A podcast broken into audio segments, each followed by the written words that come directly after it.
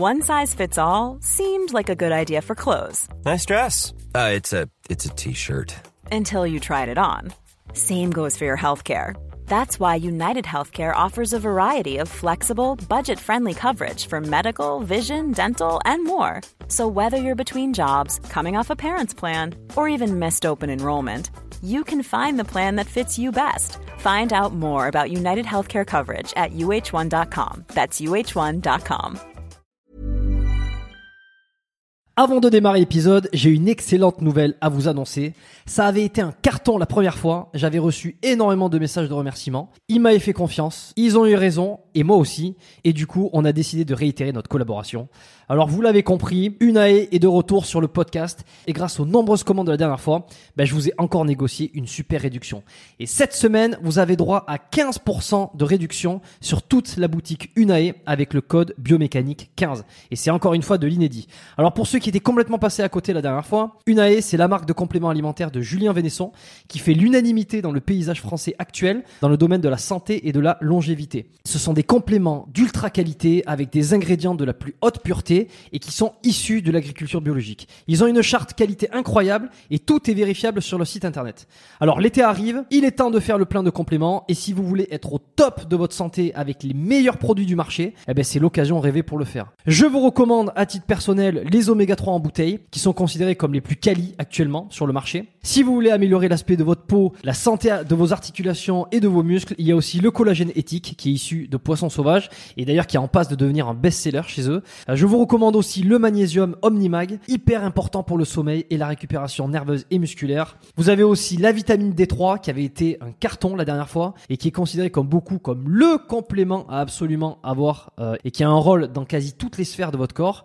Et puis ils ont aussi plein de nouveautés. Euh, Il y a le multivitamine spécial ménopause, il y a le sommeil serein qui est une version améliorée de la mélatonine pour ceux qui ont du mal à bien dormir. Il y a aussi, euh, alors je les ai pas encore testés, mais ça a l'air d'être du lourd. C'est le biotique immunité et le biotique digestion pour booster votre système immunitaire et votre microbiote. Enfin bref, vous allez sur la boutique, vous regardez ce qu'ils proposent, vous vous régalez. C'est sur unae.fr, U-N-A-E.fr. La dernière fois, vous avez été des centaines à passer commande. Vous avez créé des ruptures de stock sur certains produits. Alors cette fois, bah, traînez pas. Et en plus, je vous rappelle que vous avez 15% de réduction avec le code biomécanique 15. Ils ne font quasi jamais des réductions aussi importantes vu la qualité de leurs produits. Alors c'est le moment d'en profiter. La promotion, c'est cette semaine uniquement. Ça se termine ce dimanche, le 12 mai. Alors profitez-en un max et faites-moi vos retours. Et maintenant, place à l'épisode. La préparation mentale, en fait, c'est, c'est d'arriver à avoir les bons outils en place, d'avoir la tête alignée pour aller vraiment développer la meilleure performance possible, être la meilleure version de toi-même quand tu te présentes sur le terrain ou durant ta compétition.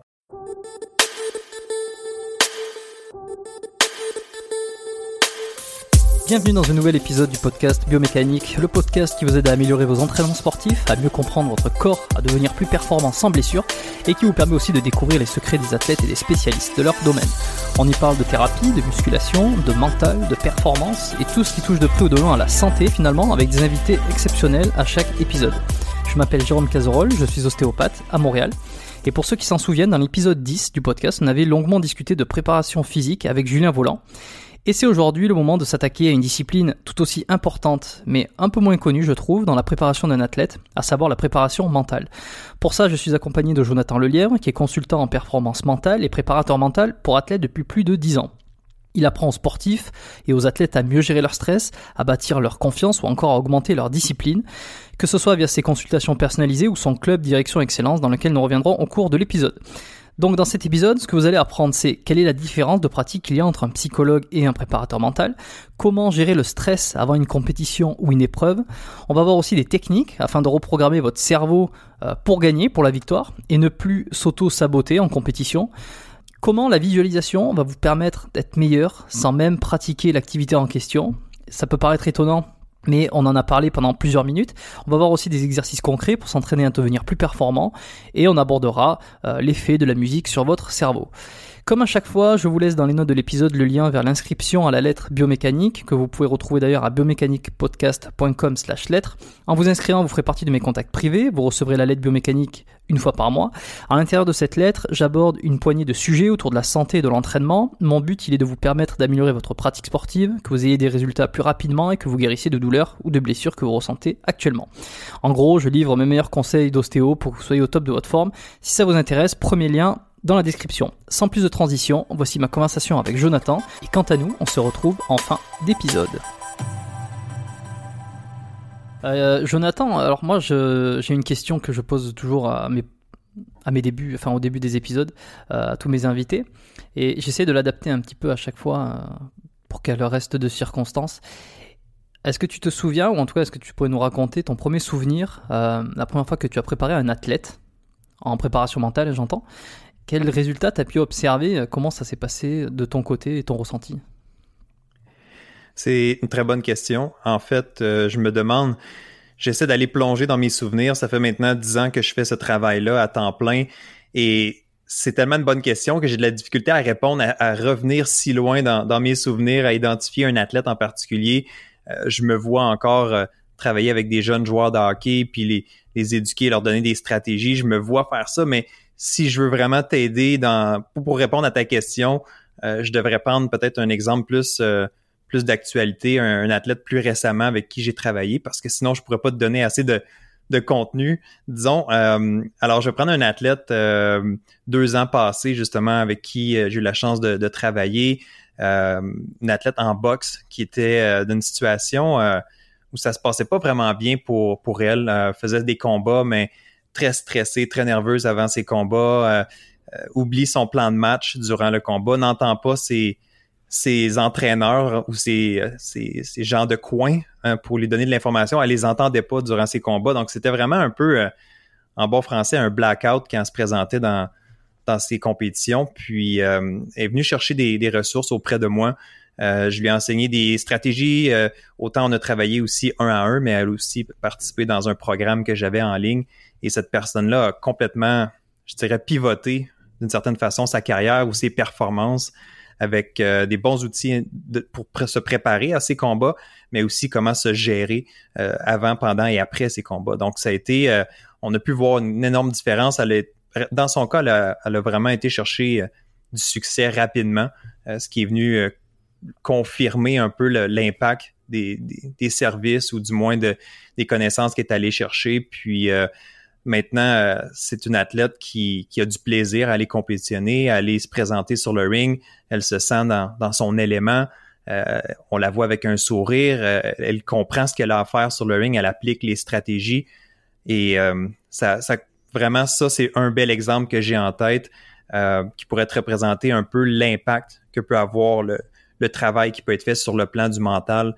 Donc, de changer une personne, une athlète, d'une personne stressée euh, tellement nerveuse à, à, en perdre ses moyens et en l'espace de quelques mois faire un travail sur elle et arriver à avoir du plaisir, être capable de faire des blagues, être capable d'être consciente durant ses combats. Euh, c'est un petit échantillon, mm. là, mais je dirais que c'est l'exemple qui me vient le plus, euh, plus rapidement en tête pour te montrer ce que ça peut apporter. Ouais. Bah, L'impact de la préparation mentale, moi j'en ai quasiment aucun doute. Hein. Je veux dire, c'est la, la, mentalité, euh, euh, aller changer, enfin son, sa visualisation, tout ça. C'est des choses que j'essaye de de, euh, de faire pour moi-même, euh, que j'essaye de développer aussi à travers ce podcast. Essayer de comprendre le pourquoi, euh, s'améliorer. Ça passe énormément par la tête. Je pense qu'aujourd'hui il y aura personne pour dire que un athlète n'a pas besoin de mental pour atteindre des, des hauts niveaux. D'ailleurs, je, je sais plus, hein, mais je crois qu'on le voit rien qu'en tennis. Qu'est-ce qui euh, en tennis ou même dans n'importe quelle activité, j'imagine, tu, tu vas pouvoir me confirmer. Euh, qu'est-ce qui différencie finalement les, top meilleurs joueurs? C'est rarement euh, la technique, c'est rarement un petit truc. Ils ont tous un niveau de technicité incroyable, ils ont tous un niveau de travail et de préparation incroyable. Ça va beaucoup se jouer dans la tête. Je pense au tennis particulièrement parce que c'est un sport qui demande, qui est individuel, qui demande beaucoup de concentration. mais on va pouvoir se plonger justement dans, dans toutes ces, euh, ces outils, enfin cette préparation mentale, moi je trouve ça passionnant. Euh, mais pour revenir à la base, peut-être, parce que j'aurais peut-être moi-même, tu vois, déjà du mal à, le définir. Euh, qu'est-ce que tu appellerais euh, préparation mentale? Comment on peut le définir exactement ça? La préparation mentale, en fait, c'est c'est d'arriver à avoir les bons outils en place, d'avoir la tête alignée pour aller vraiment développer la meilleure performance possible, être la meilleure version de toi-même quand tu te présentes sur le terrain ou durant ta compétition. Si on prend un exemple d'un joueur de tennis, parce qu'on t'a mentionné le, sport, le tennis, je pense que c'est un sport qui est très demandant sur le plan du mental. Donc, ce qui fait la différence entre les, les, le top 10 au monde versus le reste, c'est souvent entre les deux oreilles. Alors, euh, la préparation mentale vient solidifier tout ce que tu as comme acquis physique, technique, tactique. Et c'est un peu le, peut-être le trait d'union de tout ça ensemble, ça vient justement, ça, vient solidifier tout ce que tu as fait comme travail. Et si cet élément-là, le volet mental n'est pas présent ou n'est pas euh, entraîné, ben les autres vont être affectés. Les autres éléments risquent de justement être, euh, être moins présents, moins forts et ce qui va nuire ultimement à ta performance. Alors, la préparation mentale, j'aime dire que c'est un des éléments essentiel d'être un athlète complet. Donc, il y a l'aspect physique. Il y en a quatre. On va résumer ça en quatre composantes. L'aspect physique, l'aspect technique, l'aspect tactique et l'aspect psychologique ou le volet mental. Donc, si tu enlèves un de ces éléments-là, c'est sûr que ça tu viens de fragiliser ta performance et ton potentiel. Malheureusement, l'aspect mental, c'est souvent quelque chose qu'on peut-être qu'on oublie ou qu'on néglige plutôt de travailler. Certaines personnes ne savent juste pas comment l'entraîner, comment le développer, puis c'est tout à fait normal. Euh, on n'est pas tous experts nécessairement dans ce domaine-là. Euh, par contre, euh, de ce que je vois dans la clientèle sportive, ben, c'est souvent le dernier qui est travaillé ou qui est considéré. Alors, pour revenir à, et toi, excuse-moi, mais toi, tu dirais qu'il faudrait que ça soit la première chose à travailler, justement? Non, je dirais il y a un moment pour chaque chose. C'est certain que si tu es un joueur de tennis qui commence, tu, peux avoir le meilleur mental au monde, tu peux travailler sur ton mental. En fait, tu peux commencer dès le départ si tu veux, c'est correct aussi. Par contre, il faut quand même que tu réussisses à frapper la balle. Il faut quand même que tu développes une, une fondation au niveau technique. Il faut quand même que tu aies un certain niveau physique, d'endurance, etc. pour tenir dans les matchs. Donc, la préparation mentale, je crois qu'on commence pas assez tôt, pas suffisamment tôt, mais c'est pas une question de dire qu'il faut juste travailler cet élément-là ou qu'il faut négliger d'autres aspects. Donc, je reviens à l'idée de l'équilibre. Donc, il y a des moments pour travailler. Euh, tu as mentionné tantôt, c'est un bel exemple. En fait, si on prend les, les meilleurs joueurs, peu importe, les meilleurs athlètes dans leur profession, dans leur, dans leur sport, que ce soit au tennis ou ailleurs, tout le monde a des qualités physiques extraordinaires. Tout le monde a des qualités techniques euh, tout le monde, au niveau tactique, stratégie, ont souvent des plans de match, ils ont des bonnes façons d'approcher la partie.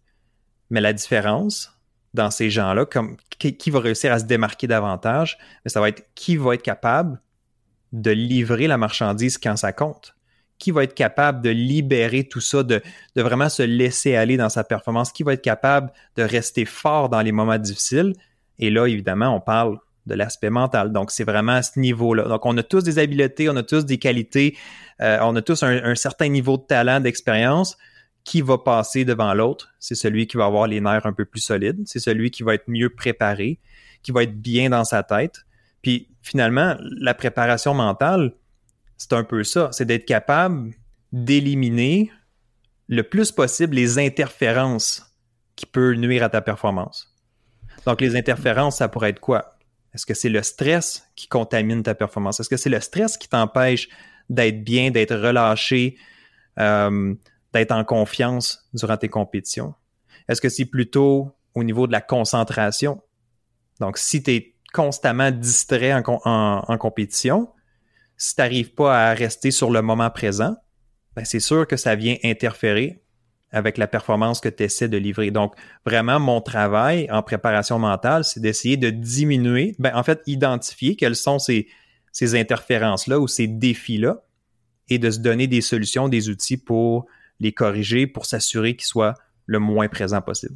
Et par exemple, toi, on vient te voir particulièrement pour euh, ce motif de stress qui, qui empêcherait à un sportif, un athlète euh, de enfin qui, se retrouverait bloqué en fait à un, plateau. Est-ce que c'est le stress qui, qui, enfin, le, stress, l'angoisse, je sais pas comment on pourra. Tu, vas, me, le dire, hein, tu vas pouvoir développer. Mais euh, est-ce que c'est majoritairement ça qui conduit euh, les sportifs à aller euh, consulter un préparateur mental ou, c'est vraiment un, des cas, enfin un des motifs, pas particulièrement le majoritaire? Ben, En fait, c'est difficile à dire, mais c'est certain que ce que je vois le plus souvent, ou ce qui revient le plus souvent, effectivement, le mot stress, le mot anxiété de performance, euh, nervosité. Donc, c'est certain que c'est un phénomène qui est qu'on le voit souvent chez les athlètes, qu'on le voit surtout chez les athlètes qui ont un peu moins d'expérience. Donc, comment gérer ça, ce stress-là, cette excitation-là avant les compétitions? Est-ce que c'est le seul motif pour lequel les athlètes viennent consulter? Euh, non, c'est certain. Il y a d'autres motifs. Parfois, c'est purement la confiance. Donc, j'y crois pas, j'y arrive pas, euh, j'ai perdu, je sens que j'ai perdu mes moyens, euh, je sens qu'il me manque quelque chose pour passer au prochain niveau. certaines, en fait, c'est ça. Donc, il y a plusieurs éléments sur lesquels on peut travailler. Euh, là, je suis en train de penser à ton discours intérieur. Je suis en train de penser à, ta, visualisation. Donc, est-ce que tu es capable de bien utiliser cet outil-là, qui est la visualisation ou l'imagerie mentale avant tes compétitions? Donc, il y a des outils qu'on va venir utiliser, mais les gens, s'ils viennent cogner à notre porte, c'est parce qu'ils sont pas satisfaits de leur performance. À la base, c'est ça. Je ne suis pas satisfait de ma performance. Je sens que je pourrais donner plus. Je sens que je ne suis pas la meilleure version de moi-même ça, c'est, probablement le dénominateur commun. Euh, le, plus, fréquent. Par contre, je veux juste faire une, petite mise au point. Les athlètes viennent pas nécessairement me consulter ou, consulter un, expert en, préparation mentale ou en psychologie sportive seulement quand ça va mal. Les athlètes, surtout les athlètes de haut niveau, comprennent l'importance de, leur mental et vont aller travailler pour optimiser leur performance. Ça va déjà bien, on fait déjà des bonnes choses, on a peut-être déjà des bons résultats, mais on veut aller plus loin, on veut s'assurer de garder notre place. On veut on ne veut pas perdre un avantage sur nos adversaires. Donc il y a des gens qui viennent cogner à notre porte pour être plus dans l'optimisation et non dans le je cherche le bon terme là mais on cherche pas à guérir les gens là, c'est pas l'objectif, c'est pas c'est pas le terme utilisé là, c'est pas un hmm. c'est plus médical là, mais préventif, c'est ça. Il y a des gens qui vont venir plus préventif, euh, il y a des gens qui vont venir plus j'ai vraiment un problème puis j'ai besoin d'accompagnement maintenant. Puis il y en a d'autres qui vont être plus en mode je veux aller chercher un avantage sur mes adversaires, je veux euh, maximiser justement le potentiel que j'ai présentement ou je suis simplement curieux d'apprendre ce que la préparation mentale peut m'apporter. Hmm.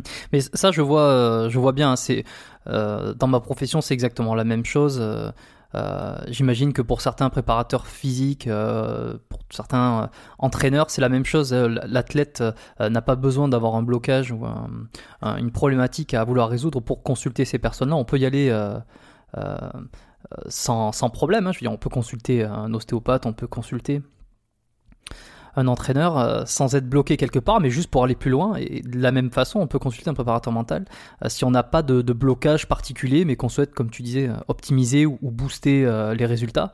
Par contre, j'imagine bien que ce segment de la population qui fait on pourrait dire, dans mon cas, on pourrait dire de la prévention, mais qui, qui va chercher à faire mieux sans forcément avoir une problématique ce segment-là, c'est surtout des athlètes ou des professionnels euh, de haut niveau. Euh, j'imagine, ou alors, est-ce que toi, tu as des fois des, personnes qui, euh, qui sont dans une activité sportive en tant qu'amateur absolu et qui vont quand même chercher à optimiser leur mental alors qu'ils n'ont pas de problématique et pas réellement d'enjeu professionnel là-dessus? Bonne question. En, fait, je dirais que il faut, à la base, il faut un certain irritant ou un irritant dans le sens, il y a quelque chose qui accroche, ou j'ai peut-être réalisé qu'il y a quelque chose qui fonctionne pas euh, à son maximum, à son plein potentiel. Donc, ça prend peut-être un, petit quelque chose en ce sens-là. Il y a d'autres personnes qui sont simplement curieux, euh, qui, veulent en apprendre plus, qui veulent s'assurer, comme je mentionnais tantôt, de travailler chacun des aspects, chacune des composantes d'un athlète complet. Mais je te cacherai pas que, évidemment, un athlète qui, qui fonctionne bien, qui a des bons résultats, qui, qui est sur un, une bonne lancée et qui vient chercher des services en préparation mentale de façon plus préventive, c'est parce que c'est un athlète, un athlète de haut niveau, c'est un athlète élite, c'est un athlète qui est, qui est passionné, c'est un athlète qui est certainement curieux aussi, et peut-être même qui s'est fait suggérer par son entraîneur ou par son entourage aussi d'aller chercher cette ressource-là. Alors, hmm. il y a certains enjeux, quoi. Oui, oui, c'est ça. Donc, euh, euh, il y a toujours probablement une certaine raison derrière, mais ce qu'on veut idéalement, c'est que ces, athlètes-là viennent faire ce travail-là d'eux-mêmes. Donc, euh, par expérience, je l'ai vu, quand un athlète est plus, je dirais, entre guillemets, forcé pour venir nous rencontrer, c'est pas là qu'on obtient nécessairement les bons résultats. Donc, on veut, moi, je, dirais, je suis extrêmement chanceux. Honnêtement, Jérôme, j'ai une clientèle euh, extraordinaire, j'ai un travail extraordinaire. Je travaille avec des gens à la base qui veulent faire mieux, hein, des gens qui veulent s'aider, des gens qui veulent réussir. Alors moi, mon travail, c'est de les accompagner le mieux là-dedans. Euh, alors quand on voit que la personne n'est pas impliquée ou n'est pas là pour les bonnes raisons, ben généralement, on est obligé de, mettre fin à, notre relation parce que personne n'y gagne finalement dans, ce travail-là. Et alors justement, dans ce travail-là, euh, est-ce que euh, on pourrait peut-être donner les différences qu'il y a entre la préparation mentale, entre un préparateur mental et un psychologue, par exemple euh, j'avais reçu Jérôme euh, sur euh, ce podcast, enfin Jérôme Quadrado sur le podcast, c'était un, psychologue clinicien qui avait aussi une casquette de préparation mentale. c'est un volet qu'on n'avait pas abordé au cours de l'épisode. il était extrêmement long. On avait débattu de, enfin débattu. On a parlé de énormément de choses, énormément de sujets, mais on n'avait pas vraiment abordé le, segment de la préparation mentale dans lui son activité. Et, et j'aimerais bien, si tu, si tu pourrais nous définir déjà euh, la différence qu'il y a entre un préparateur mental et un psychologue qui, ont, j'imagine, deux champs d'expertise complètement différents. Ben, en fait, oui, je vais, être prudent quand même dans ma réponse, mais je vais être aussi le plus clair possible. Donc, je vais faire attention aux mots que je vais utiliser. Euh, première des choses, la formation n'est pas la même. Être un psychologue clinicien, ça demande, du moins je vais parler euh, pour le Québec, pour le Canada, ça demande un doctorat en psychologie clinique. Donc, c'est des études euh, au niveau doctoral. Donc, c'est un, quand même un, long processus. Un et universitaire. Oui, c'est ça. Et dans ton parcours universitaire, dans ton parcours justement euh, pour devenir psychologue, tu vas développer des outils pour accompagner des gens qui, qui sont en souffrance. Donc, des gens qui ont des défis importants, euh, des des pathologies, euh, des troubles mentaux, des troubles euh, de, toutes sortes, euh, toujours évidemment au niveau, psychologique. alors, c'est un bagage que les préparateurs mentaux n'ont pas nécessairement. Et n'ont pas nécessairement de besoin non plus. Je m'explique. Le préparateur mental est là pour travailler avec une personne, ben, du moins le préparateur mental travaille surtout avec une clientèle sportive, donc est là pour accompagner l'athlète qui fonctionne relativement à un bon niveau. On s'entend là-dessus. L'athlète ne vient pas consulter un préparateur mental pour travailler des troubles anxieux, des troubles alimentaires ou des dépressions. L'athlète qui vient consulter un préparateur mental. Il peut, mais, mais, ça serait euh, pour euh, autre chose, quoi. Il, il peut, oui et non. En fait, si moi je reçois un client qui vient consulter euh, et qui souhaite travailler sur le volet plus santé mentale, dépression, etc., moi, mon, moi, je ne suis pas outillé pour ça. En tant que préparateur mental, je ne suis pas outillé pour faire ce travail-là. Oui, voilà, excuse-moi, je me suis mal exprimé. Il, il, peut faire ce travail à côté, euh, mais ça ne l'empêche pas de, de, faire un travail euh, autre avec le préparateur mental, avec les autres en parallèle. Hmm. Oui, tout à fait, en parallèle. Donc, c'est ça. Donc, moi, mon rôle, euh, évidemment, on s'improvise pas, on ne veut pas aller en dehors de notre champ d'expertise. Donc, mon rôle, c'est de référer cette personne-là à un psychologue clinicien et de dire, OK, tu as un trouble. Ben, en fait, c'est pas moi qui va le diagnostiquer, mais disons que euh, on se rapproche de quelque chose, de la dépression ou d'un trouble alimentaire. On réfère la personne à un expert, à un psychologue clinicien qui va faire ce travail-là avec lui, qui va vraiment peut-être aller creuser un peu plus et lui donner des outils pour ça. Tandis que moi, de mon côté, c'est vraiment de, on l'a dit tantôt, optimiser la performance, donner des stratégies pour lui permettre de mieux performer en compétition, euh, l'accompagner là-dedans, etc. Donc, c'est quand même deux rôles différents. Et il y a aussi une confusion, je dirais, c'est que il y a des psychologues, donc qui ont la formation de, psychologues vraiment qui sont accrédités, qui vont aussi travailler avec une clientèle sportive. Donc là, on va, on va se dire psychologue sportif. Donc, il y a tout le bagage de santé mentale et d'accompagnement, mais il y a aussi peut-être le, volet j'accompagne des athlètes. Mais là, le, le, seul défi que je vois ici, il faut s'assurer d'aller chercher les bonnes personnes, c'est est-ce que cette personne-là a une bonne connaissance du monde sportif, de la réalité hmm. d'un athlète? Mais est-ce que c'est une formation supplémentaire pour ces euh, psychologues euh, ou alors c'est hmm, les, outils euh, qu'ils vont pouvoir utiliser avec les sportifs sont des choses qu'ils ont été, qui leur ont été appris pendant leur formation universitaire hein? Je dirais que c'est plutôt par intérêt, c'est plutôt une spécialisation peut-être que tu vas faire dans ton, dans ton doctorat. Euh, par contre, je ne connais pas les, exactement les hmm. détails de tout ça, mais oui, bien sûr, non, mais c'était pour me situer. Si tu es un, psychologue et que tu veux travailler avec des athlètes, faut que tu comprennes le domaine sportif. faut peut-être même que toi, tu as fait du sport ou que tu n'es pas obligé d'avoir été un athlète élite ou olympien pour travailler avec des athlètes puis les accompagner, mais il faut que tu aies une bonne compréhension. Il faut que tu ailles chercher des outils. Il faut, faut, que tu comprennes l'environnement ou la réalité d'être un athlète de haut niveau. Alors, moi, j'ai aucun problème à ce qu'un psychologue clinicien veuille travailler aussi avec des athlètes, mais assure-toi, assure-toi de bien comprendre et d'avoir tout en main pour les accompagner. Si je reviens au préparateur mental ou en fait, le titre officiel que je devrais utiliser ou qu'on essaie de rendre un titre protégé au Canada et aux États-Unis, c'est consultant en performance mentale. Donc, dans notre rôle de consultant en performance mentale, nous, notre formation est vraiment axée sur la clientèle sportive, spécifiquement pour les athlètes. Donc, c'est vraiment on parle que d'eux, on, travaille, on fait des stages, on fait toutes sortes de choses pour se préparer spécifiquement avec cette clientèle-là, avec des outils, oui, de, préparation mentale, de psychologie sportive. Alors, c'est encore une fois, juste pour clarifier, le psychologue va travailler peut-être plus avec quelqu'un qui a des besoins au niveau de santé mentale, essayer de le ramener à un niveau plus fonctionnel, je dirais, tandis que nous, en préparation mentale, on va travailler avec quelqu'un qui fonctionne encore une fois, relativement bien, mais qui a des objectifs ambitieux et qui veut aller au prochain niveau. Hmm. Mais ça, je comprends bien et euh, c'est hyper clair.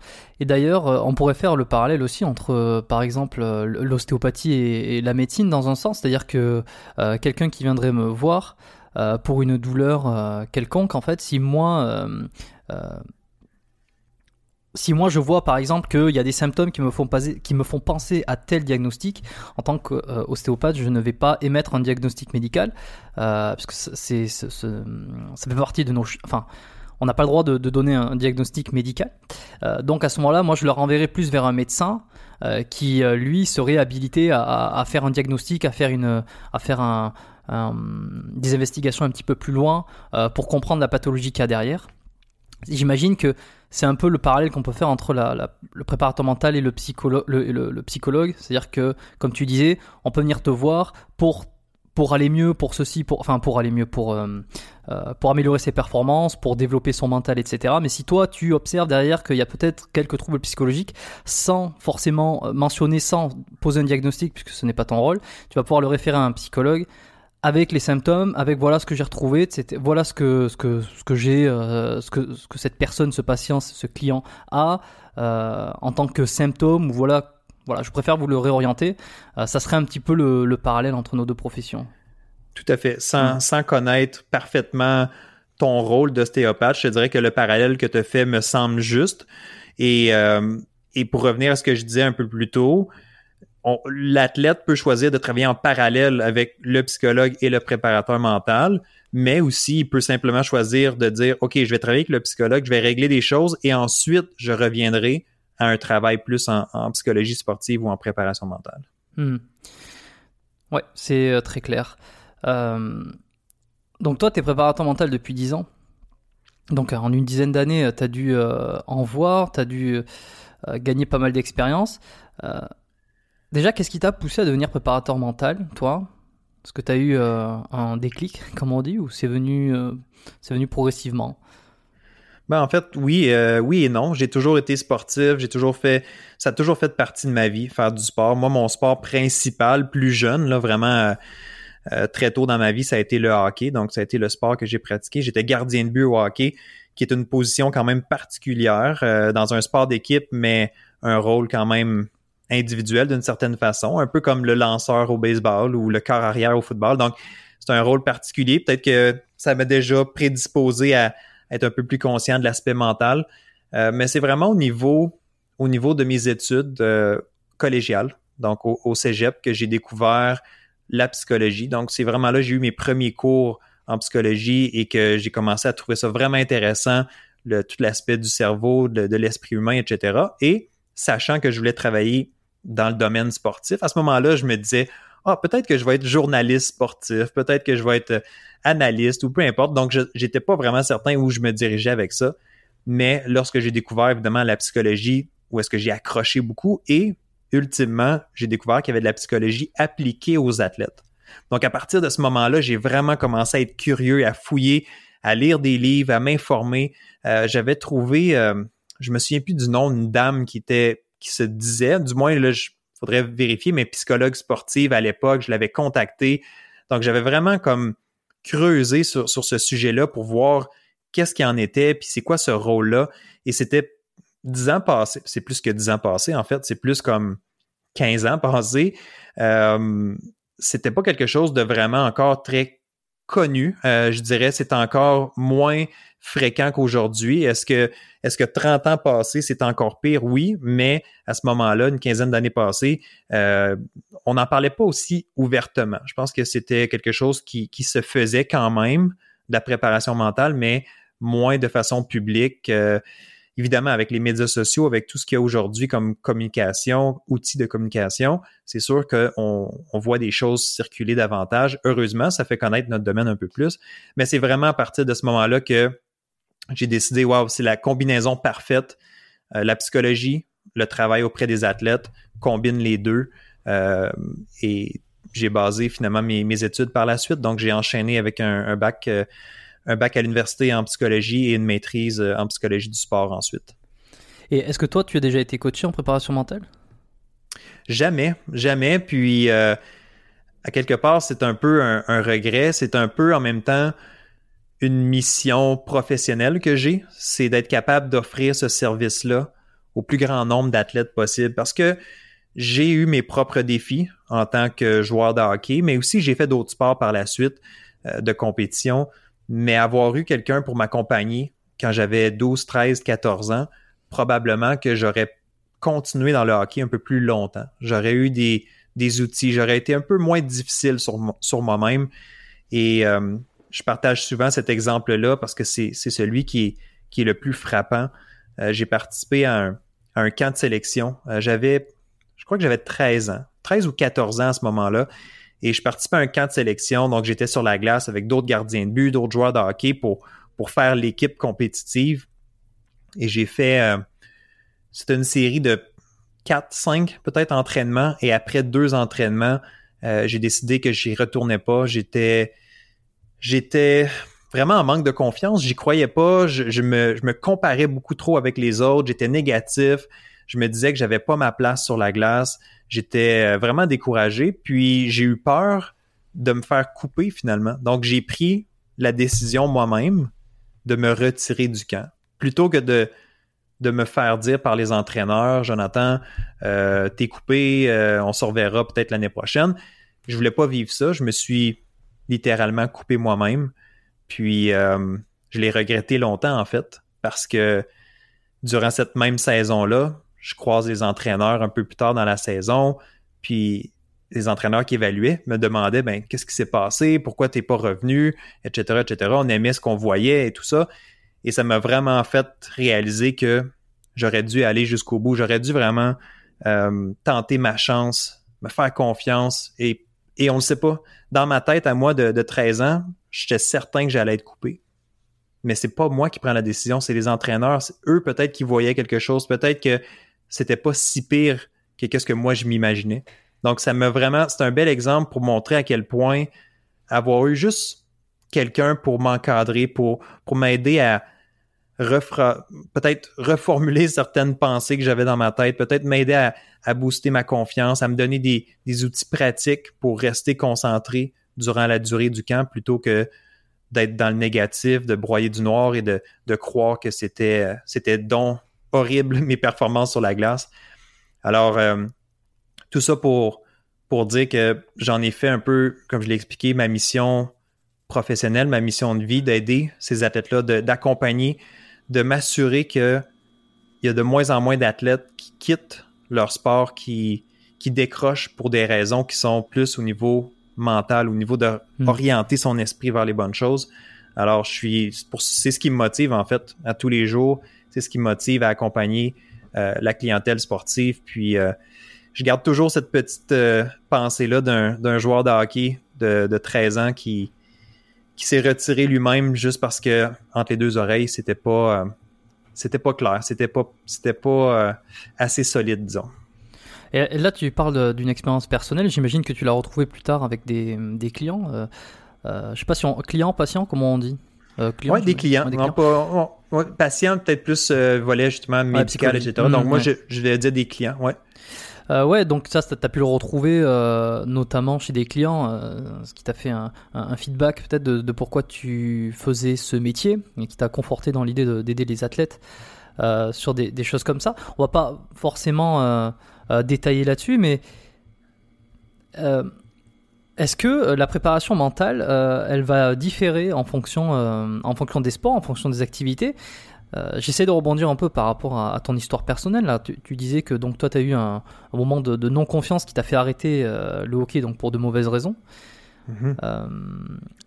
Est-ce que tu as remarqué que ce genre de, de problématique, ce genre d'attitude, de, de, confiance en soi était spécifique ou alors plus souvent retrouvé dans tel type d'activité sportive? Euh, Est-ce que d'autres problématiques étaient plus dans d'autres activités sportives ou, alors vraiment la préparation mentale, tu vas pouvoir euh, euh, la globaliser de manière générale, on va dire tous les athlètes, peu importe leur sport, ils ont leur même type de problématiques et de, et de, de solutions qui peuvent les aider? Ma réponse à ça va être simple en fait. C'est que que tu sois un athlète que tu sois un artiste, un musicien, que tu sois un policier, un chirurgien, un astronaute, on a tous une performance à livrer. Peu importe le rôle qu'on joue, on a tous une performance à livrer, et il y a un volet mental, un volet psychologique relié à ça. Alors, ça, c'est la première chose. Parce que, en fait, ma clientèle n'est pas seulement des sportifs. Je ne l'ai pas mentionné jusqu'à présent, mais les exemples que je viens de te donner, policiers, des pompiers, des astronaute, non. J'ai pas, pas eu d'astronaute jusqu'à présent, mais je sais qu'il y a des gens qui ont travaillé avec euh, des astronautes en préparation pour, euh, pour leur mission. Mais euh, musiciens, artistes, j'ai des artistes du Cirque du Soleil présentement avec qui je travaille. Donc, ils ont tous le même élément de j'ai une performance à livrer aujourd'hui dans le cadre d'une compétition, dans le cadre d'un spectacle, etc. Et qu'est-ce que j'ai de besoin pour être dans les meilleures conditions, justement, à livrer la performance. Maintenant, est-ce qu'il y a des spécificités pour chacune des disciplines? Je crois que oui, effectivement, et c'est important de comprendre, je mentionnais plutôt de comprendre le contexte sportif, de comprendre c'est quoi la réalité d'un athlète, mais aussi de comprendre disons, le hockey, c'est quoi la réalité? C'est quoi la, culture dans ce sport-là versus le tennis, qui est un sport individuel, premièrement, le sport, de, le hockey, qui est un sport collectif. Mais tu vois, c'est exactement ce genre de choses auxquelles je pensais, si justement il y a des différences entre les sports individuels et les sports collectifs, par exemple, et donc tu réponds parfaitement à la question. Oui, ah, tout à fait. C'est sûr que, bon, on pourrait avoir deux grandes catégories, comme je viens de le mentionner, sport individuel, sport collectif, mais aussi, je répète, là, mais il y a une culture dans chacune des disciplines. Mm. Euh, je ne prétends pas connaître chaque sport, chaque discipline. Par contre, j'ai travaillé avec tellement d'athlètes et de sportifs différents que j'ai un bon bagage présentement pour bien comprendre. Euh, il y a pas beaucoup de sports qui, qui me surprennent ou que je me sens moins à l'aise. Alors ça, c'est sûr que ça vient avec l'expérience. Mais euh, à la base, j'aide un humain, j'aide une personne à livrer sa performance. Donc même si je connais pas exactement le sport ou, le contexte, ben c'est sûr que dans notre travail, j'apprends à le découvrir. C'est sûr que le, il y a un partage qui se fait. Et je te cacherai pas que dans les premières années de carrière, j'ai appris beaucoup moi aussi. J'ai essayé d'enseigner le plus possible, d'accompagner le mieux possible mes clients, mais c'est certain que j'ai aussi reçu beaucoup en retour. Ça fait partie un peu de la réalité. Donc, euh, alors, il faut être conscient de ça. Il faut être conscient que chaque personne est différente. Il n'y a pas de une recette qui fonctionne pour tous et toutes, ça c'est certain. Donc, si tu arrives avec seulement ta stratégie, ta façon, puis tu dis ça devrait fonctionner pour tout le monde, euh, c'est une approche peut-être qui est un petit peu plus. Comment je pourrais dire ça? Un athlète qui vient te voir en consultation individuelle, tu veux être présent avec lui, tu veux l'écouter, tu veux le comprendre, tu veux vraiment disséquer qu'est-ce qui se passe, puis tu vas être très précis. Par contre, si tu vas dans un volet plus formation en ligne, du contenu, etc., là, ça peut être une approche plus j'ai une, une stratégie à te proposer et chacun hmm. essaie de l'appliquer à soi.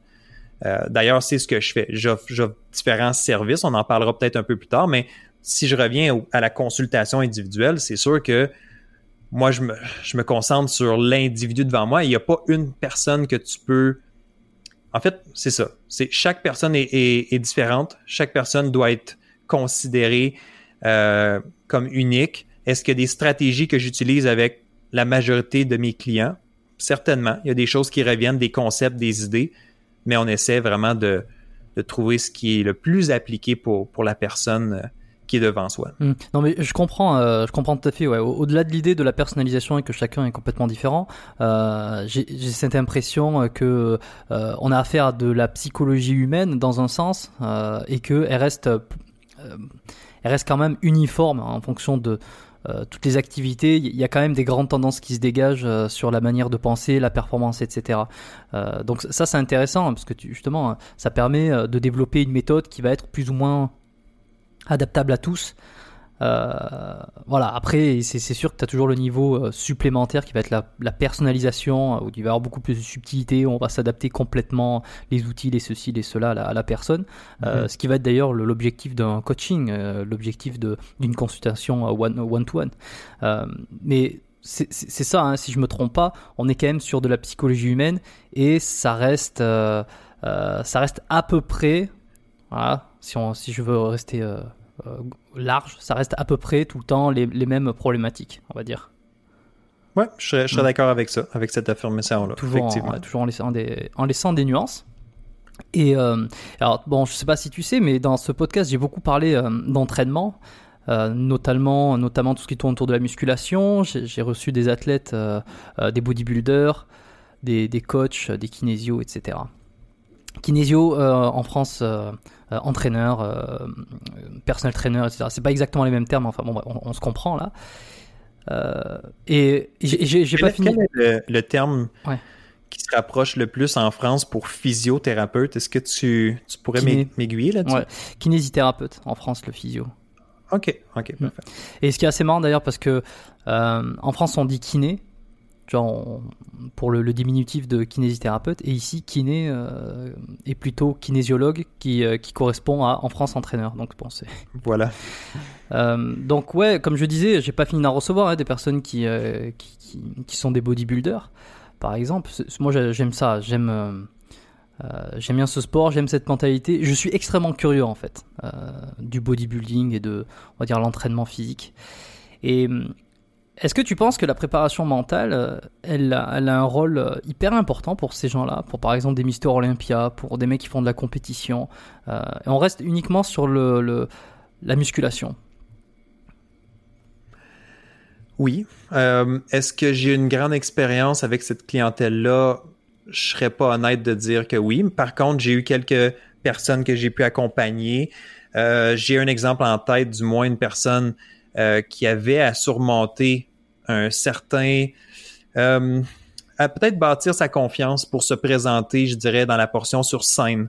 je ne sais pas si on parle de la même chose, mais de, se présenter devant les juges pratiquement à moitié nu pour être capable de, montrer tout le travail qui a été fait pour, pour se démarquer, etc. Donc, il y, a un, il y a un côté aussi très confiance en soi, être capable de démontrer cette assurance-là.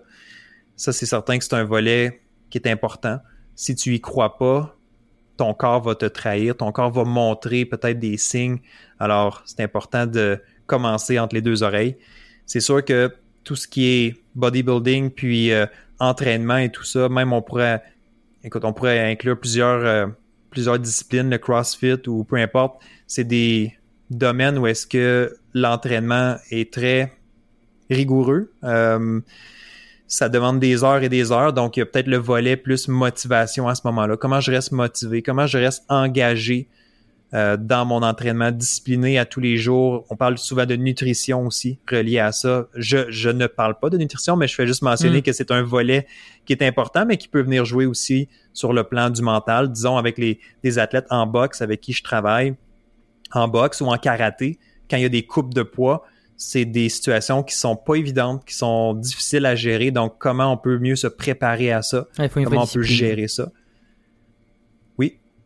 Oui, non, je disais, faut une, dans, ces sports-là où il y a la, nutrition qui rentre en compte, il, y a, il faut une vraie discipline. Tout à fait. Non, c'est une discipline. Moi, je, je, je, suis en admiration face à, à ces gens-là qui, qui sont disciplinés, oui, en termes d'entraînement, en termes d'alimentation et tout ça. Donc, c'est un énorme, énorme portion du, une énorme portion du, succès, c'est certain.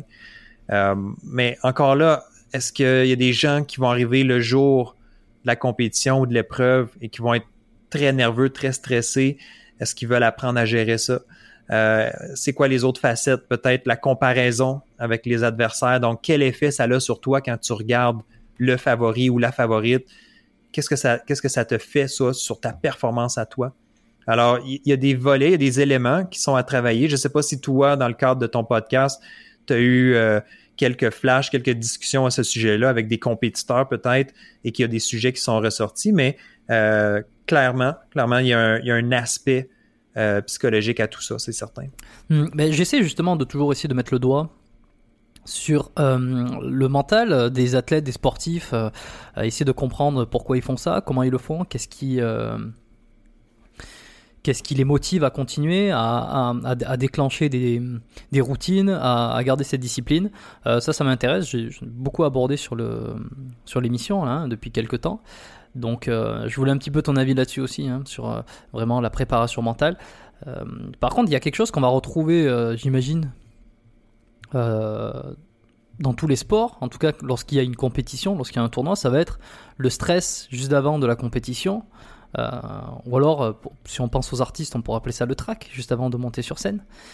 Mhm. comment comment tu, tu, le gères, toi, ce stress d'avant compétition, d'avant scène? Je te dirais qu'une des premières choses qu'il faut faut accepter que le stress va être là. Il faut accepter qu'il va avoir qu'il peut avoir de la pression, il faut accepter qu'on soit un peu nerveux, appelle ça du trac si tu veux, appelle ça. Il faut juste comprendre que ça fait partie du sport, ça fait partie de la compétition. Et si tu crois que les meilleurs athlètes au monde sont juste meilleurs à gérer, sont juste, en fait, je vais reprendre ma phrase, mais si tu, si on croit là que les meilleurs athlètes au monde ne vivent pas de stress, on est dans le champ, ok? Les meilleurs athlètes au monde, c'est des humains comme moi puis toi. Ils vivent du stress, ils vivent des choses. La différence, souvent, on l'a mentionné tantôt, qu'est-ce qui fait la différence entre les top, top, top et les autres? C'est qu'ils vont juste mieux le gérer. Ils vont mhm. juste mieux aborder la situation. Ils vont avoir peut-être développé des outils que moi puis toi, on n'a pas mis en place. Alors, faut comprendre, faut accepter que le stress va être présent. Ça, c'est une première chose faut pas se battre contre le stress, il faut essayer de voir comment on peut travailler avec le stress, comment il peut être un avantage pour nous. Et c'est là que j'essaie d'amener mes clients à voir le stress sous un angle différent. Donc, c'est vraiment une question de mindset, une question de mentalité, de, de changer un peu nos croyances face au stress. Jérôme, tu commences, tu es en compétition, ton cœur commence à battre, tu, commences à avoir chaud, euh, tu sens qu'il y a un petit peu de panique qui s'empare de toi. Qu'est-ce que tu vas te dire? c'est quoi le premier réflexe? C'est quoi les premières pensées que tu vas avoir quand tu vas commencer à ressentir ces signes physiologiques? Euh, tu, me, tu me poses la question directement. Qu'est-ce que, qu'est-ce que je vais, qu'est-ce que tu, me, tu me demandes à moi, euh, qu'est-ce que je vais ressentir? Ouais, imagine-toi, tu es en compétition, ton cœur commence à battre plus vite, les mains moites, tu chaud, tu, là, tu commences à être un petit peu en mode, en mode panique. Qu'est-ce que tu vas avoir comme pensée à ce moment-là? Ben, j'imagine que hum, tu vas euh, commencer à, douter, euh, tu vas avoir peur de, de perdre, de, de, perdre, de pas avoir être, de pas être à la hauteur, tu vas euh, tu commences à être inquiet pour ta performance? Tu vas t'inquiéter pour ta performance, tu vas te demander si tu as, si tu as fait tout ce qu'il fallait pour, euh, euh, pour en arriver là. Peut-être, enfin, si tu as fait tout ce qu'il fallait pour, pour ne rien regretter, parce que ça c'est un truc aussi, on le voit même dans d'autres activités où lorsque tu as tout fait que, que tu considères en fait que tu n'auras pas de regrets dans ta préparation dans dans dans l'entraînement que tu as fait, tu auras beaucoup moins de stress le jour J parce que euh, tu, te, tu te diras, bon, ben, quoi qu'il en soit, à partir de maintenant, j'aurai tout donné. Tu, tu vois? Peut-être que je, fais fausse route, mais. Ah non, je, je, je suis 100% d'accord avec cette philosophie-là de, de pas de regret. Je pense que c'est quelque chose qui est très puissant, qui peut aider.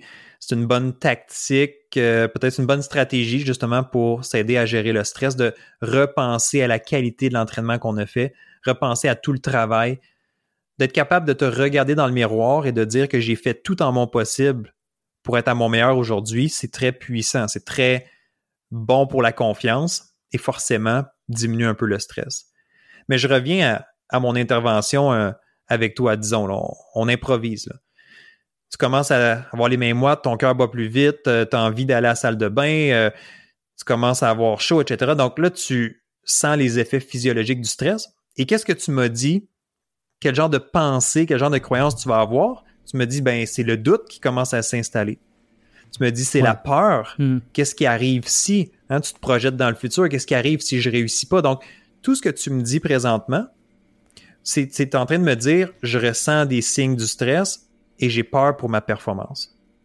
J'ai peur de ne pas être à la hauteur. J'ai peur de ne pas réussir. Oui, c'est ça. Tu, tu négatives un futur qui n'est pas encore arrivé. Voilà. Donc, ça, c'est un choix. C'est toi qui décides d'interpréter ces signes-là comme quelque chose de négatif ou quelque chose de nuisible à ta performance. Moi, ce que j'essaie d'enseigner à mes clients, c'est de leur dire comment tu peux voir ces signes-là que tu vis, hein, ton cœur qui bat plus vite, tes mains moites, etc. Comment tu peux interpréter ces signes-là comme quelque chose de positif plutôt? Parce que c'est pas négatif, c'est pas en fait, c'est pas plus négatif que positif c'est toi qui vas décider quelle étiquette tu vas apposer à ces signes-là. Tu me suis? je, te suis je te suis totalement. Mon cœur bat plus vite, je vais faire une crise cardiaque, je, vais, je vais mal performer. Ou tu peux dire, mon cœur bat plus vite, c'est normal, c'est un moment important pour moi. Mon corps s'active, j'ai besoin de faire circuler le sang dans mon corps. Euh, je, je, suis en train de préparer ma machine humaine pour faire ma performance. Donc là, tu vois ça comme quelque chose de plus positif. Ouais, et je, comprends. Vas-y. Euh, non, mais je, vais te donner un exemple extrême, puis, puis je vais te laisser, euh, je vais te laisser continuer après. Mais je peux te prendre un exemple avec une athlète en ski alpin, une athlète américaine, euh, Michaela Schifrin. Michaela Schifrin, c'est une des meilleures skieuses euh, de ski alpin aux États-Unis. Elle a gagné des médailles d'or, des médailles olympiques.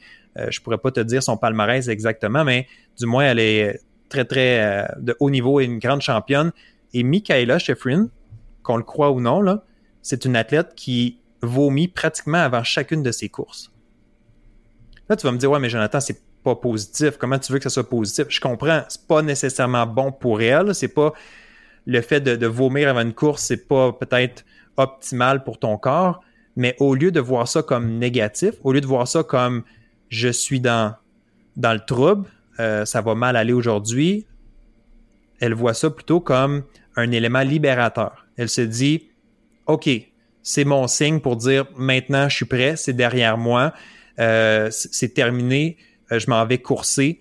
elle voit ça comme finalement quelque chose de plus positif parce qu'elle le vit quand même pratiquement à chacune de ses courses. Donc c'est assez incroyable de juste voir la puissance de tes croyances, de ton esprit, ce que tu peux faire, simplement interpréter. Hein. C'est une question de perception des choses beaucoup.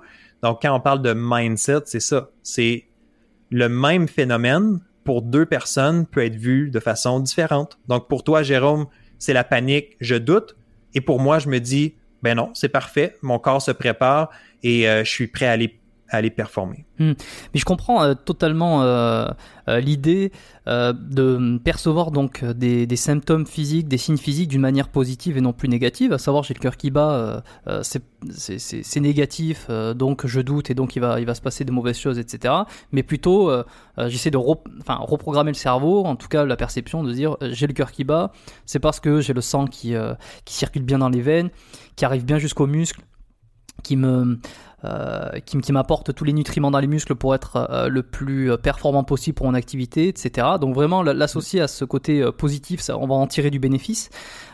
mais là où je vais avoir une, ben justement de, quoi te demander un petit peu plus, c'est en sachant que ça passe beaucoup par les émotions, le stress, l'angoisse, le cœur qui bat, les idées qui se bousculent. Il y a énormément d'émotions, de peur, de peut-être de tristesse, de de, de, pas euh, avoir fait tout ce qu'il fallait. Euh, enfin bon, tu, tu vois l'idée, hein. il va y avoir beaucoup d'émotions et ça c'est euh, c'est très difficile à, à venir à venir rationaliser, tu vois. C'est un petit peu comme essayer de rationaliser une émotion, c'est extrêmement difficile.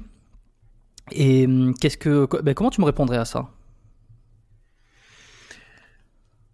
Je dirais une des premières choses, c'est d'être préparé à ça, de savoir que le jour de la compétition, c'est différent. Ok, c'est pas un entraînement, c'est pas, euh, c'est quelque chose. Évidemment, une compétition généralement qu'on vit, on vit ça moins souvent que de faire des répétitions à l'entraînement.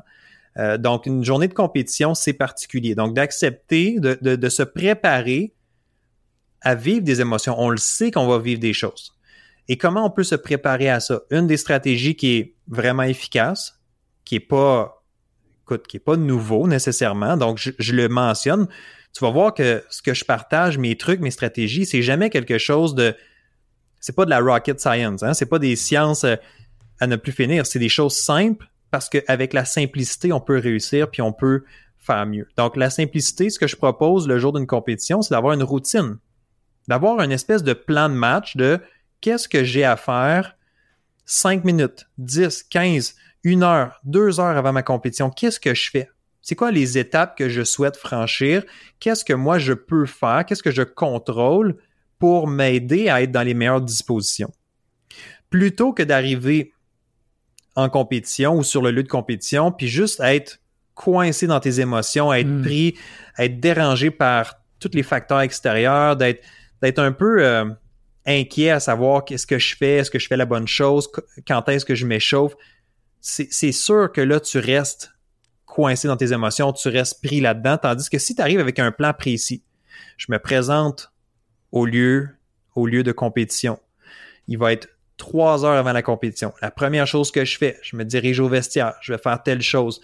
Ensuite, euh, deux heures avant, c'est le début de mon échauffement. Ensuite, c'est telle étape. Donc, quand tu as des étapes à suivre comme ça, c'est pas compliqué.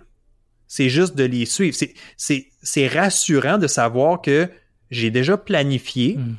Écoute bien ça, j'ai déjà planifié à tête reposée. Hein? J'ai planifié à tête reposée ce que j'allais faire le jour de la compétition. Donc, même si je peux sentir qu'il commence à avoir de la panique ou de l'inquiétude ou quoi que ce soit, j'ai toujours un plan sur lequel je peux m'accrocher ou sur lequel je, je, dois mettre mon énergie. Parce que ce plan-là, il est bon parce que je l'ai planifié quand j'étais calme et reposé. Hmm. Alors, ma job d'athlète, mon travail aujourd'hui, c'est de respecter ce plan-là. C'est de. Ah, évidemment, il y, a, plein, il y a plein de choses qui peuvent, qui peuvent aller dans ta routine. Donc, est-ce qu'il y a une période de relaxation, de méditation? Donc, qu'est-ce, qu'est-ce que tu vas inclure dans ce plan-là, dans cette routine-là? C'est sûr que c'est extrêmement important et on peut pas. On peut pas établir ça ensemble, moi et toi, aujourd'hui, sur, sur le podcast, parce que ça serait beaucoup trop long, mais faut quand même comprendre que ça se prépare des semaines, des mois à l'avance et ça s'améliore avec le temps aussi. Donc, ta routine que tu vas développer pour ta prochaine compétition, tu vas apprendre des choses à propos de ça. Tu vas dire, OK, une séance de visualisation, trois heures avant, euh, j'ai trouvé ça difficile, euh, c'était peut-être un peu trop tôt. Donc, tu vas ajuster et tu vas améliorer ta routine. Donc, c'est, encore une fois, pour essayer de sortir de tes émotions, de ne pas rester euh, pris là-dedans, c'est d'être capable de plutôt t'accrocher hmm. à des actions, des étapes à suivre. Euh, puis que, puis que tu sais qu'ils vont t'amener là où tu veux. Je sais pas si ça fait du sens. ça, fait, ça fait du sens, ouais. Et euh, c'est extrêmement clair, ça répond à l'interrogation, à, ce questionnement que j'avais. C'est, c'est ça, en fait, en planifiant bien à l'avance et en étant plus ou moins en fait dans, dans l'instant T avec quelque chose que tu as organisé. Euh, euh organisé, planifié, que tu vas que tu vas faire pas machinalement, mais que tu vas suivre un peu ta liste d'étapes comme ça. Tu vas empêcher ton cerveau euh, non réflexif, ton cerveau émotif à venir, à venir mmh. te mettre des émotions dans la tête et en fait tu vas juste respecter le plan. Euh, euh, voilà, et si, alors, si en plus après derrière euh, les, petits symptômes, enfin j'imagine hein, que, si derrière il y a eu un travail sur les symptômes physiques, que tu as essayé de, changer la perception de ces symptômes, enfin de ces euh, de ces signes que tu ressens, et qu'en plus de la, la planification, tu changes complètement cette cette idée du négatif et, de toutes ces idées noires ou de ces idées parasites qui vont venir t'encombrer le cerveau. c'est hyper clair. C'est hyper clair. Tout tout à fait. je, je veux juste rajouter, renchérir sur ce que tu viens de mm. dire. C'est très bon, c'est très bien formulé. C'est si je garde mon cerveau occupé sur des petites tâches, des choses faciles qui s'enchaînent, etc., qui s'emboîtent, mais ben, pendant que je suis occupé, pendant que je suis concentré là-dessus, j'ai pas le temps de penser à qu'est-ce qui va arriver si je performe pas bien ou euh, quel adversaire est présent aujourd'hui. J'ai pas le temps de me concentrer là-dessus. J'ai un plan à respecter, je suis les étapes, ça fait que je suis capable de mieux gérer la situation actuelle et surtout les heures avant la compétition. Et pour revenir à certains symptômes, on a mentionné tantôt mon cœur qui bat plus rapidement. On peut changer sa perception de la chose. Puis je pense que c'est une super stratégie. Je l'ai expliqué rapidement tantôt. Mais si tu es, disons, trois heures avant ta compétition, c'est peut-être pas nécessaire d'être aussi activé à ce moment-là. Donc là, c'est important d'avoir certains outils dans ton coffre pour dire, OK, là, euh, je suis beaucoup trop activé, mon cœur bat bien trop, beaucoup trop rapidement. Je vais faire peut-être une petite séance de relaxation. Donc, je vais juste simplement respirer. Je vais prendre des inspirations, expirations profondes. Donc, là, je vais abaisser mon rythme cardiaque. Je vais me calmer parce que je veux pas dépenser toute cette énergie-là maintenant. Mais quelques minutes avant la compétition, à ce moment-là, c'est peut-être correct que mon cœur bat plus rapidement. Je sais pas, tu me suis? Qu'est-ce que je veux dire? Hmm. Tu vas essayer de travailler aussi sur tes sensations, euh, euh, sur ton, sur les enfin sur ton corps, euh, mais pas dans une, pas dans une condition mentale qui est remplie d'émotions déjà où ça va être difficile de le contrôler? Ouais, mais, mais en fait c'est ça, c'est qu'il y a des stratégies qui sont plus mentale. On parlait tantôt de croyances, de perception, de discours intérieur, mais il y a aussi des, stratégies qu'on utilise dans, notre domaine qui sont des stratégies, disons, de relaxation euh, mm. plus physiologiques. Donc, la respiration, la cohérence cardiaque, euh, la relaxation musculaire. Donc, il y a différentes choses qu'on peut faire et c'est à toi de savoir ou d'apprendre quand est-ce que je vais utiliser telle ou telle stratégie. Donc, juste pour finaliser mon exemple, pour, que ça soit clair, juste en fait résumer, si tu te lèves le matin, tu es quatre heures avant ta compétition, tu n'as pas besoin d'être activé, tu n'as pas besoin d'être intense, ton cœur n'a pas besoin de battre aussi rapidement. Alors, à ce moment-là, c'est peut-être une bonne idée, oui, de regarder tes croyances, de voir qu'est-ce qui se passe, mais aussi d'utiliser une technique de relaxation que tu auras pratiquée longtemps à l'avance et non une technique que tu utilises pour la première fois. Donc, c'est un peu de c'est un, casse-tête d'une certaine façon, mais en faisant le, bon travail, le, bon entraînement, la bonne préparation avec quelqu'un qui peut t'accompagner là-dedans, euh, ça peut faire euh, littéralement des miracles.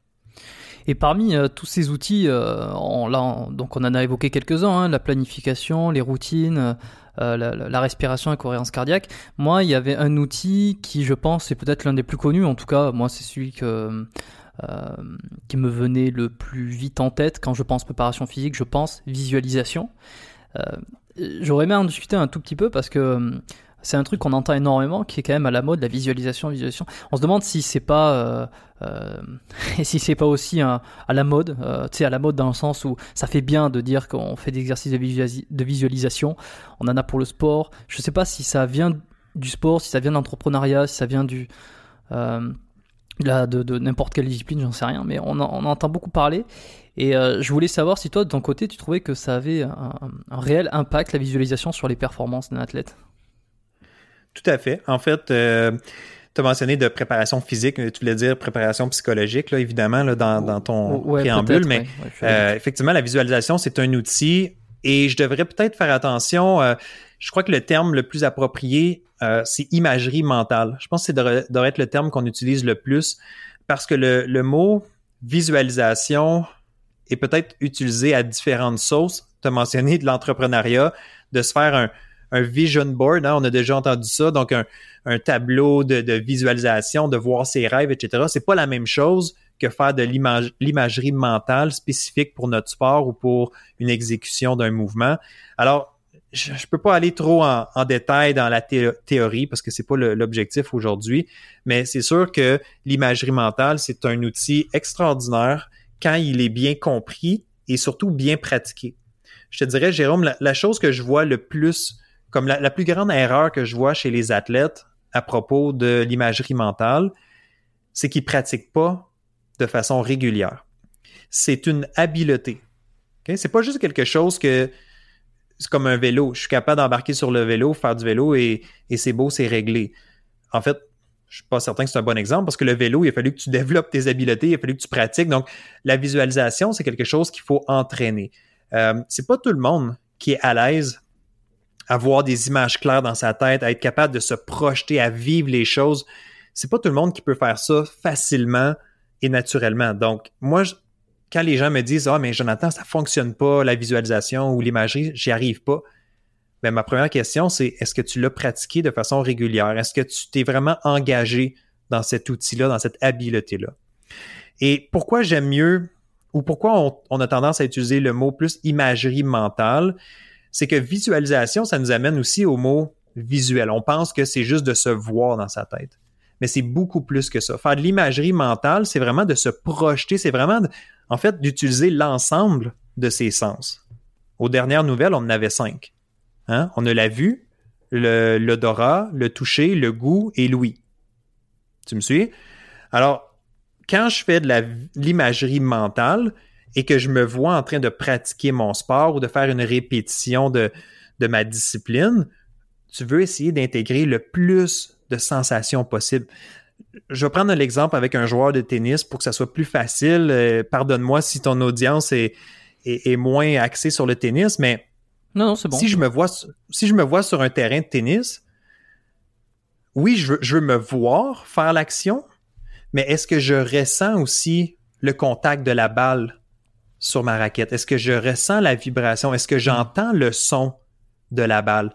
À la limite, est-ce que je sens l'odeur de la balle de tennis? Bon, tu vas me dire, c'est peut-être un peu exagéré, mais une balle de tennis, pour ceux qui connaissent, ça sent quand même quelque chose de particulier. Donc, il y, a, toute une atmosphère, un environnement que tu veux mettre dans ta tête pour que ce soit le plus crédible possible. Là, tu vas hmm. me dire, mais le goût, comment on fait pour... Je comprends, il n'y a peut-être pas un goût, là... Euh, euh, t'es pas en train de manger un citron, là, mais ben, ça peut être, dire, ça peut être peut-être c'est ta sueur qui coule sur ton visage. Bref, des fois, on peut essayer d'aller aussi loin que ça. Vas-y. Ouais, non, je disais, ou alors de la boisson énergétique euh, au changement de côté. voilà, voilà, tout à fait. Donc, ce que j'essaie de dire, c'est que tu veux essayer de reproduire dans ta tête le plus fidèlement possible ce qui se passe en réalité. Et la beauté avec la visualisation ou l'imagerie mentale, c'est que ton cerveau fait pas vraiment la différence entre les deux, ne fait pas la différence entre je viens de le faire pour vrai ou je viens simplement de le faire dans ma tête. Ton cerveau emmagasine l'information. Ton cerveau, il prend ça, il, va stocker ça dans ta tête à quelque part. Chaque répétition que tu fais dans ta tête, si elle est réelle, si elle est crédible, si elle est vraiment, en anglais, on dit vivide, tu sais, comme c'est, tu la vis pour vrai, là, tu la sens, là chaque fois que tu fais ça dans ta tête, ton cerveau emmagasine ça et tu te sens davantage prêt, tu te sens davantage.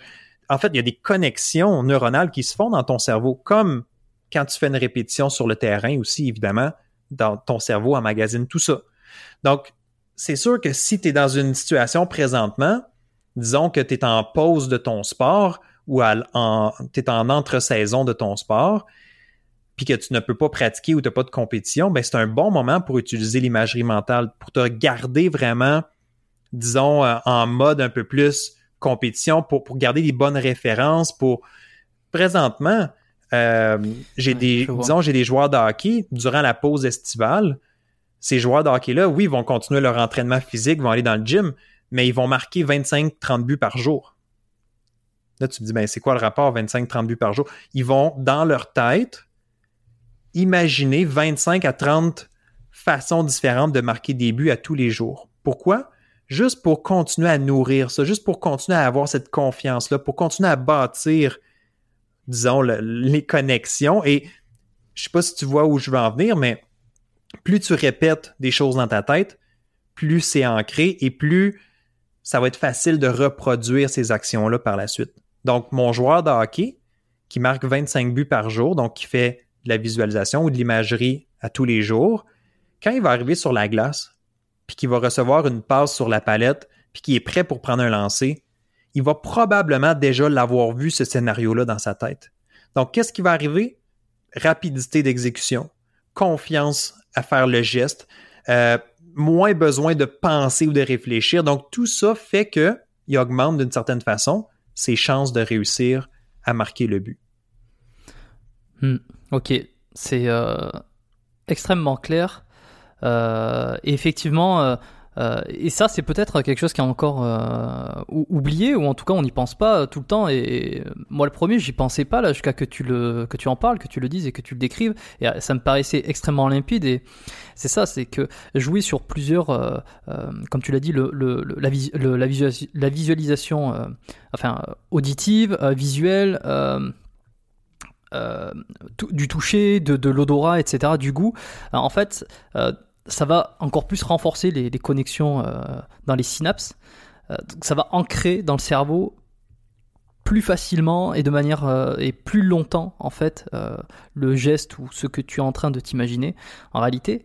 Et, et et, c'est un peu l'idée de se dire, et c'est marrant parce qu'on est en, enfin on est, on est en pause actuellement puisqu'on enregistre euh, cet épisode euh, pendant le confinement, mais euh, les salles de sport sont fermées, les gyms sont, sont, sont fermés pour l'instant. Et par exemple, une des bonnes façons, une des façons intelligentes d'utiliser là, par exemple, la, euh, je sais plus comment tu appelais, l'image mentale. L'imagerie mentale. L'imagerie mentale, voilà une bonne façon d'utiliser l'imagerie mentale dans les conditions dans lesquelles on est actuellement, où on peut pas s'entraîner tous les jours avec les bons mouvements. Je prends l'exemple du bench press, du développé couché, euh, que euh, la très grande majorité d'entre nous peuvent plus faire s'ils avaient l'habitude, s'ils avaient l'habitude de le faire en salle de sport, en gym c'est par exemple d'essayer régulièrement de se modéliser en tête le mouvement pour euh, éviter d'avoir trop de pertes euh, techniques sur mouvement. Je sais pas, ça paraît, ça paraît, ça paraît beau dit comme ça, et tu, vas me corriger, mais euh, tu t'imagines prendre la barre, tu t'imagines mettre les poids, prendre la barre, ressentir la barre, peut-être l'odeur du gym, faire le mouvement, t'imaginer ce que tu vas ressentir dans les, dans les muscles lorsque tu as la barre qui va venir toucher ta cage thoracique. Euh, qu'est-ce qu'on a Le goût, bon, peut-être de, de, je sais pas, de, de la boisson euh, euh, que tu bois, etc. Ça, ça va, dans un sens, aider ton corps à garder le message nerveux, ou en tout cas la technicité, toute la, je sais pas moi, la, la modélisation du cerveau qui te permet de réaliser cet exercice, ça va te permettre de le garder plutôt que si tu arrêtes le mouvement et que tu n'y penses plus du tout. Ben, en fait, oui, puis j'aime j'aime entendre d'autres personnes expliquer ou le mentionner dans d'autres termes. Donc, euh, je trouve ça le fun parce que moi, j'ai mon propre vocabulaire, j'ai mes façons de le mm-hmm. présenter. Donc, j'aime beaucoup comment euh, tu as, présenté aussi euh, ou comment tu as paraphrasé un peu ce que j'ai mentionné. Mais et surtout, oui, effectivement, le, si je me corps sur certains trucs, a une hein. mémoire musculaire, on le sait. Donc, on, c'est, dans notre cerveau, c'est, on, on, à force de faire des répétitions d'un mouvement, d'un geste technique, on vient qu'on le maîtrise et qu'on à un certain point, on n'a plus besoin d'y penser aussi de façon consciente. Donc, je reviens à, ton exemple de bench press.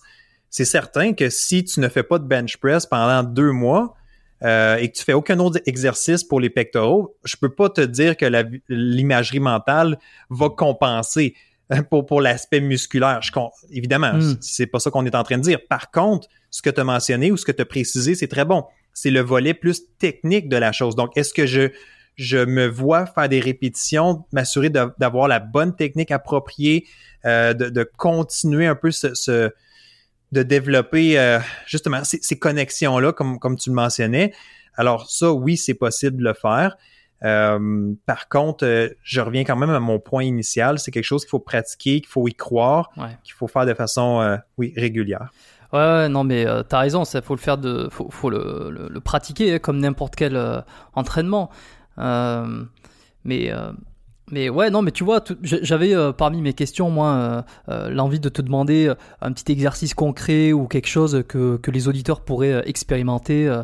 Eh ben, je trouve que là, on tombe parfaitement dessus. Hein, c'est parce qu'on on va être d'accord sur des exercices comme le développé couché, comme les enfin le, bench press, les, tractions ou euh, chin-up, pull-up, euh, ou d'exercices, on va dire, qui demandent un peu de technicité. Je pense à l'haltérophilie aussi avec des choses comme le snatch, euh, euh, le, le, euh, j'ai plus les termes, mais en tout cas des, mouvements d'haltérophilie. C'est extrêmement technique. Ce qu'on va perdre en premier, ça va être la force, ça va être la coordination musculaire, euh, ça va être la technicité.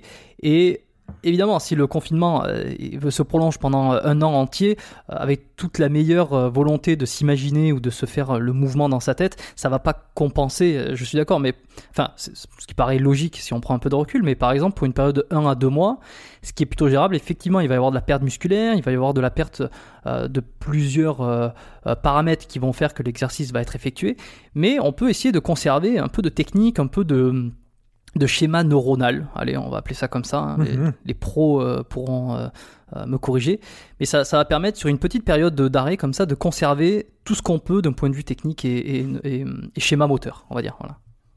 J'aime, ouais, puis en fait, c'est que la visualisation ou l'imagerie mentale est vraiment très bonne, très utile pour justement le perfectionnement technique. Donc des choses plus compliquées, des gestes qu'on, veut mémoriser, comme on expliquait tantôt. Euh, mais ça peut être aussi de se préparer à gérer les prochaines compétitions. Donc un jour ou l'autre, effectivement, on va ressortir, on va sortir du confinement, on va reprendre nos activités, il va avoir des compétitions. Donc je peux présentement commencer à faire un entraînement mental, donc d'utiliser l'imagerie mentale et de me projeter en compétition et de voir comment je veux être en compétition. Est-ce que je veux être calme, en contrôle?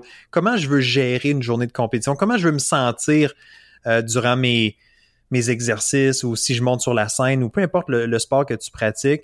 Donc, présentement, on peut faire ça aussi comme travail. Donc, l'imagerie mentale, je suis toujours tenté de dire visualisation. En fait, je devrais.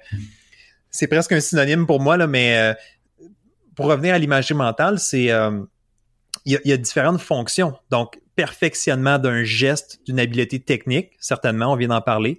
Est-ce que la visualisation, l'imagerie mentale peut me servir aussi en termes de motivation? Effectivement. Donc, si tu as une compétition qui arrive bientôt ou quoi que ce soit, ben, tu peux t'en servir, ou même le jour de la compétition ou les, minutes avant la compétition, c'est un, beau, euh, un bel exercice à faire. Euh, l'imagerie mentale peut aussi me permettre à bâtir ma confiance.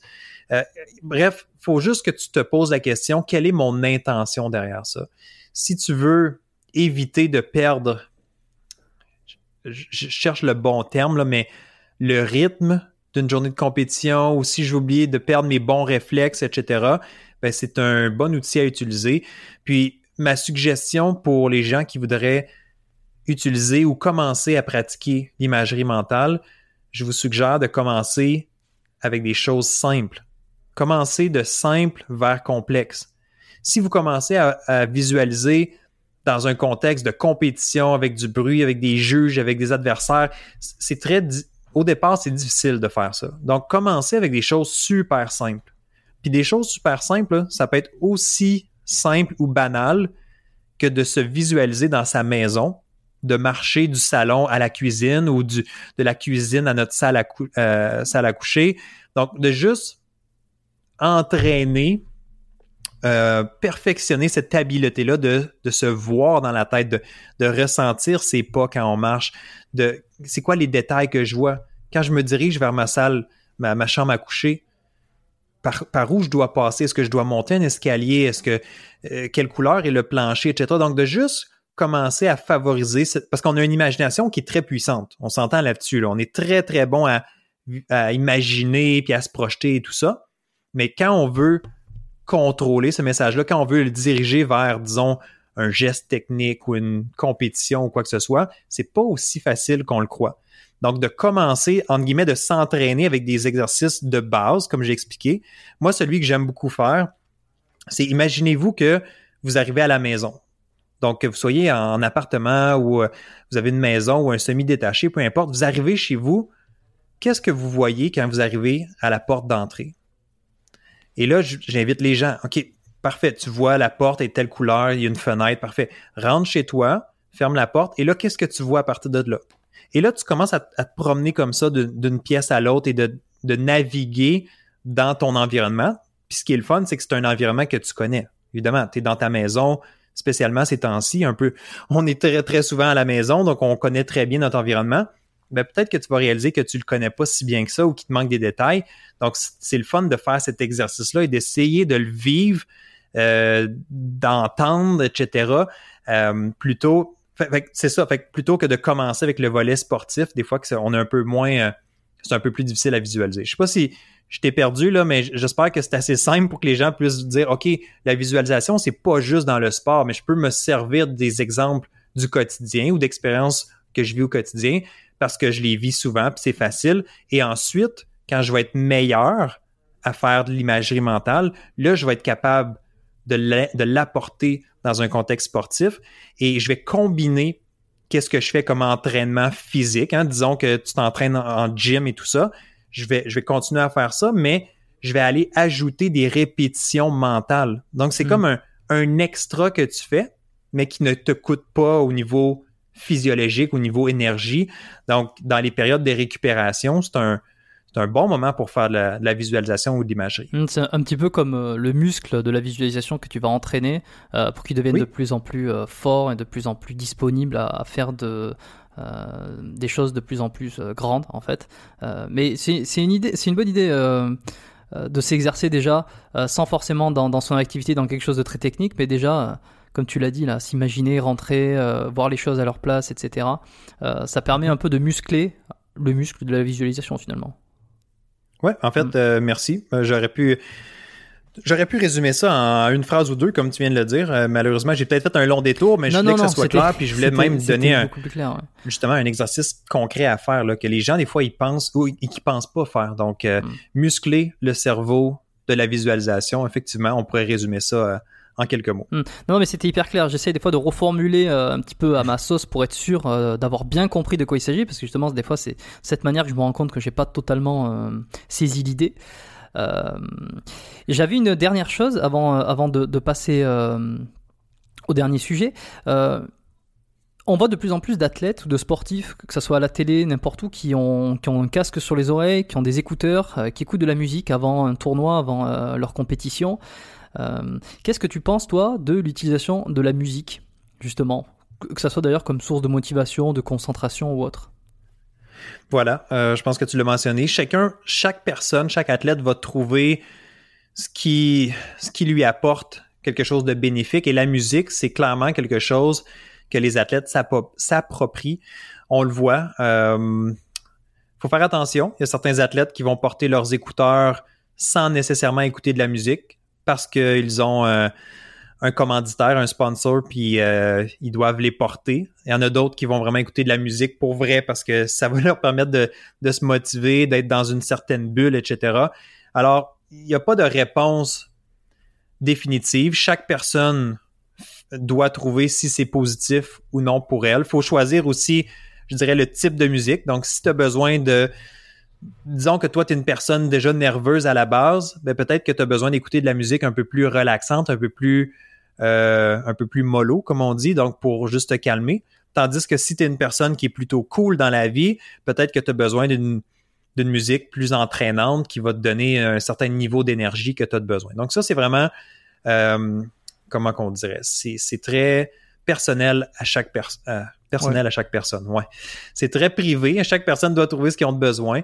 Il y a des recherches qui ont été faites euh, à ce niveau-là. Est-ce que la musique peut améliorer la performance, disons, dans des sports euh, soit d'endurance, des sports comme le vélo, la course à pied, etc. Donc ça, il y a des sans pouvoir te nommer exactement mm. des recherches, je sais qu'il y a des recherches qui ont été faites et qu'il y y, a, un certain effet positif. Donc, il faut voir aussi, pour, disons, pour un coureur, course à pied, peut-être plus amateur, ben de se changer les idées, de se distraire, d'écouter de la musique, ça peut être bon, ça peut être entraînant et ça peut faire oublier, disons, la douleur dans les jambes en fin de course.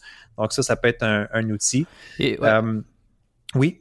Non, je, j'étais en train de réfléchir. Je me disais aussi, est-ce que euh, ça pourrait servir euh, euh, comme un ancrage en fait C'est-à-dire que tu peux écouter la musique avec dans une situation, où, par exemple, imaginons tu es bien dans ton lit, tu, enfin tu es bien dans ton lit, tu es relaxé, tu es pas en compétition, tu vas écouter un type de musique ou alors une musique en particulier que tu vas associer à une émotion de bien-être, de calme. Et cette musique-là, ensuite, quand tu vas aller écouter, tu imagines avant une, un, un sport, avant un sport, avant un un, tournoi ou avant quelque chose de stressant qui va, qui va, te, euh, qui va te mettre dans, dans le stress, euh, le fait d'écouter cette musique, ça peut te remettre dans l'émotion dans laquelle tu t'étais ancré euh, lorsque tu l'as écouté, lorsque tu étais dans le lit par exemple. C'est un truc qui me vient tout comme à Fait. oui, oui, tout à fait. En fait, des techniques d'ancrage comme ça, que ce soit un mot-clé, que ce soit une image, que ce soit une séquence dans ta tête, que ce soit de la musique, effectivement, il y a des choses qui peuvent être faites en ce sens-là.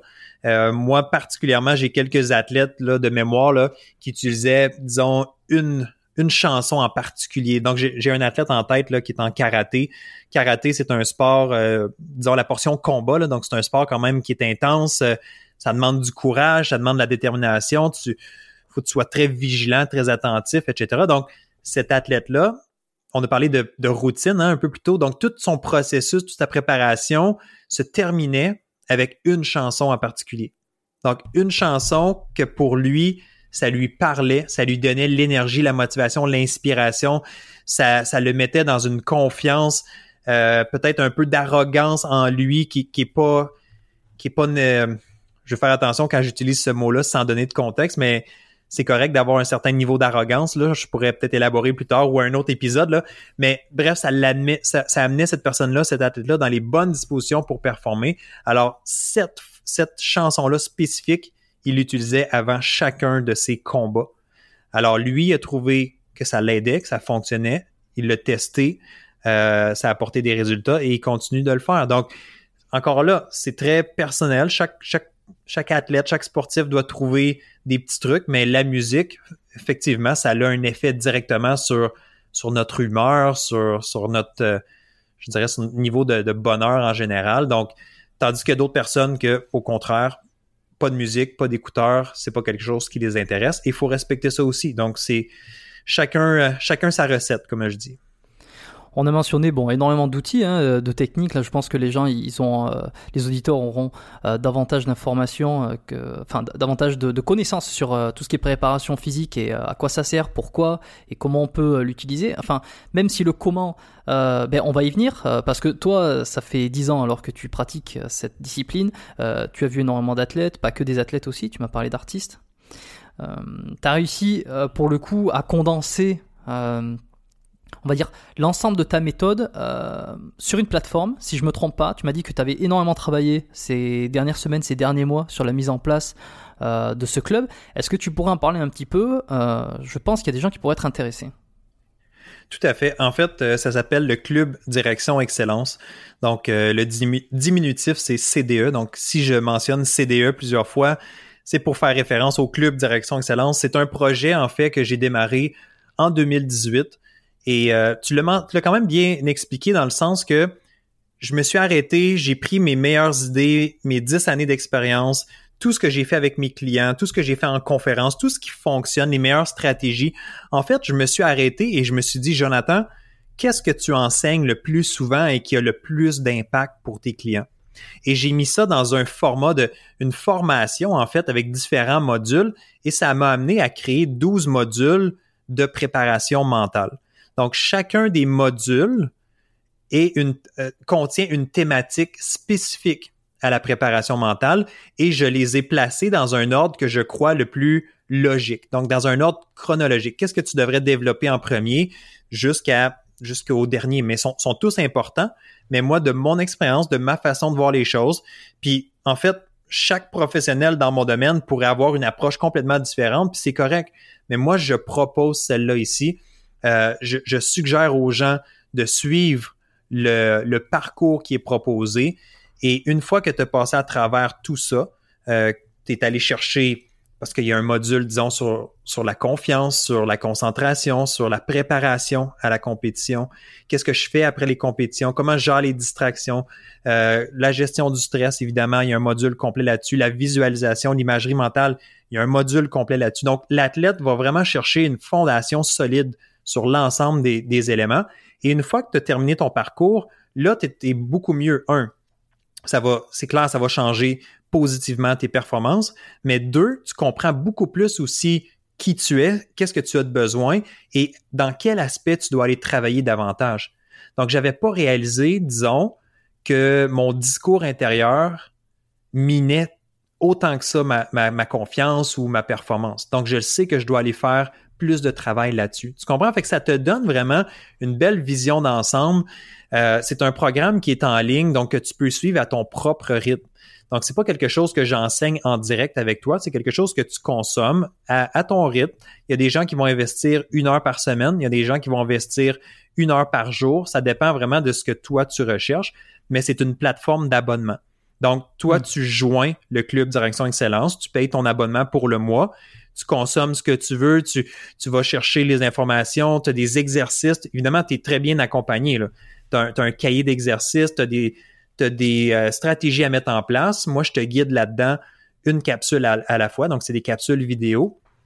Et euh, aussi, à travers tout ça, bien évidemment, il y a un soutien qui est là. Donc, moi, je suis aussi disponible pour euh, des appels en direct. Je fais des, des séances de questions-réponses. Donc, il y a toutes sortes d'accompagnements pour m'assurer que les membres, non seulement ils consomment le contenu, mais aussi qu'ils puissent appliquer, que je puisse répondre à leurs questions. Donc, c'est vraiment un, justement, j'ai appelé ça le club direction excellence. Je veux que les gens voient comme c'est, on est là pour s'accompagner, pour s'aider. Euh, il y a des athlètes de tout horizon. Euh, actuellement, il y a des athlètes, oui, au Canada, mais des athlètes aussi européens. Donc, ça fait une belle diversité. Puis, euh, quand tu as terminé, quand tu sens que tu ne retires plus de valeur du club direction excellence ou tu sens que tu as euh, tu es prêt à passer à autre chose, ben tu te désabonnes et c'est tout. Donc c'est pas euh, c'est pas un engagement à long terme, c'est un paiement mensuel, super facile, très accessible pour être honnête. Euh, et, et c'est la meilleure, je dirais, c'est la meilleure façon que je peux accompagner les athlètes présentement. Ou sinon, ben évidemment, Jérôme, tu l'as mentionné, il y a la consultation un à un, mais qui est un tout autre investissement financier et de temps. Donc, c'est pas tout le monde qui est prêt à investir ce, cet argent-là. Par contre, le club Direction Excellence devient une alternative vraiment extraordinaire. de toute façon, je vois l'idée euh, de la consultation euh, en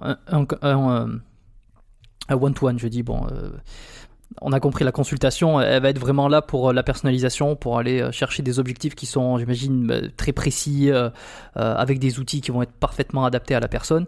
là où le club Direction Excellence va être pour quelqu'un qui a peut-être besoin de se faire, enfin, tu vas prendre par la main quelqu'un et l'amener d'un point A, un point B, un point C euh, jusqu'à point Z euh, dans l'absolu ou dans l'idéal, on va dire, euh, sans qu'elle ait besoin forcément d'aller rechercher, d'aller passer, enfin d'aller rechercher ce qu'il lui faut en premier exactement, etc. C'est que petit à petit, ça va l'amener d'étape en étape.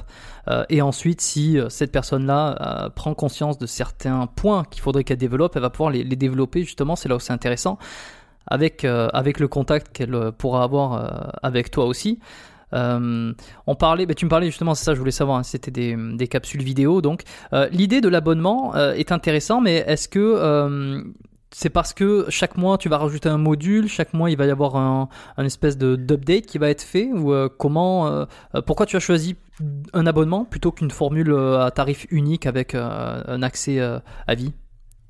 Tout à fait. En fait, c'est drôle parce que euh, c'est la première, euh, on est en 2020 présentement, c'est la première édition en format abonnement mensuel. Euh, plus tôt, c'était justement un tarif unique, les gens payaient.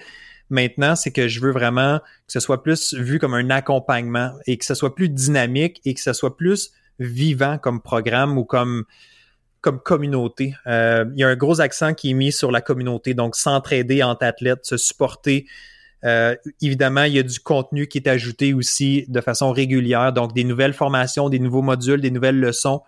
je suis là pour répondre aux questions, je suis là pour être en direct avec les gens. Donc, il y a, beaucoup plus. En fait, c'est ça que j'essaie d'expliquer, c'est que c'est beaucoup plus qu'un simple cours en ligne. C'est une expérience, c'est un accompagnement.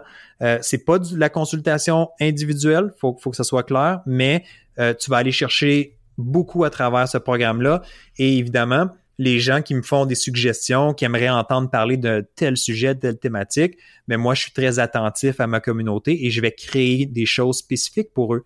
Donc, Jérôme, si tu étais dans, dans le club Direction Excellence et tu me disais, Jonathan, euh, j'aimerais ça avoir des stratégies pour euh, améliorer le dépassement de soi. Euh, des fois, j'ai tendance à, à, relâcher les efforts, etc. J'ai rien trouvé dans la plateforme. Est-ce que tu peux préparer quelque chose? Bien, évidemment, évidemment, je vais peut-être que là, je vais changer un peu ma stratégie pour mon prochain contenu et je vais dire, OK, je vais bâtir une nouvelle formation ou une mini-formation ou juste une vidéo sur ce sujet-là.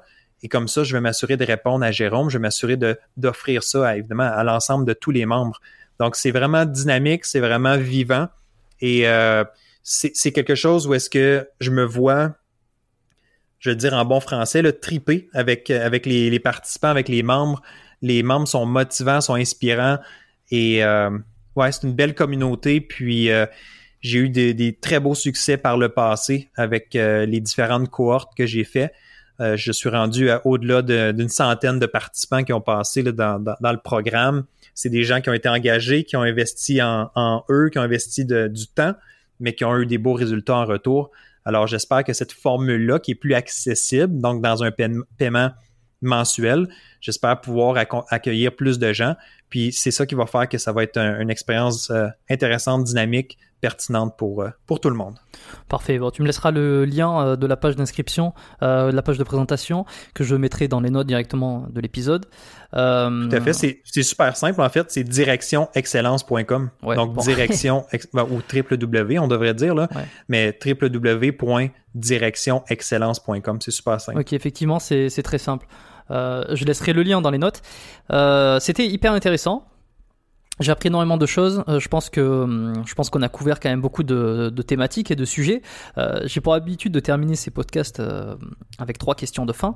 la première question est-ce que, enfin, quel est le premier conseil que tu donnerais à quelqu'un qui voudrait se préparer à une épreuve? Première chose, qu'est-ce que tu lui dis? Première chose, wow, il y a en fait, c'est qu'il y a beaucoup de choses qu'on peut mettre en mhm. place, mais je dirais, écoute, le, quelqu'un qui veut se préparer pour euh, une compétition, pour une épreuve, une des choses qui est fondamentale, sur laquelle je vais revenir avec tout le monde, on en a parlé un petit peu aujourd'hui durant le podcast, mais c'est la respiration. L'importance de maîtriser sa respiration. Je dirais de, de la comprendre et de savoir comment l'utiliser à son avantage. C'est un outil, évidemment, qui paraît simple, qui, encore une fois, qui, qui a de l'air on prend ça pour acquis, hein, la respiration, mais c'est extrêmement puissant quand on la comprend mieux, quand on la, pratique de façon intentionnelle et qu'on sait comment on va s'en servir le jour de la compétition. Alors, je ne peux pas l'expliquer en détail parce qu'on arrive à, la fin de l'épisode, mais peut-être qu'éventuellement, on pourra s'en reparler dans, le cadre d'un, d'une autre, euh, autre collaboration ensemble, mais la respiration, je dirais, de porter attention, de pratiquer, de s'informer, juste d'aller regarder sur Internet, de fouiller, d'aller chercher c'est quoi la respiration abdominale. Disons qu'on commence avec ça, c'est la base.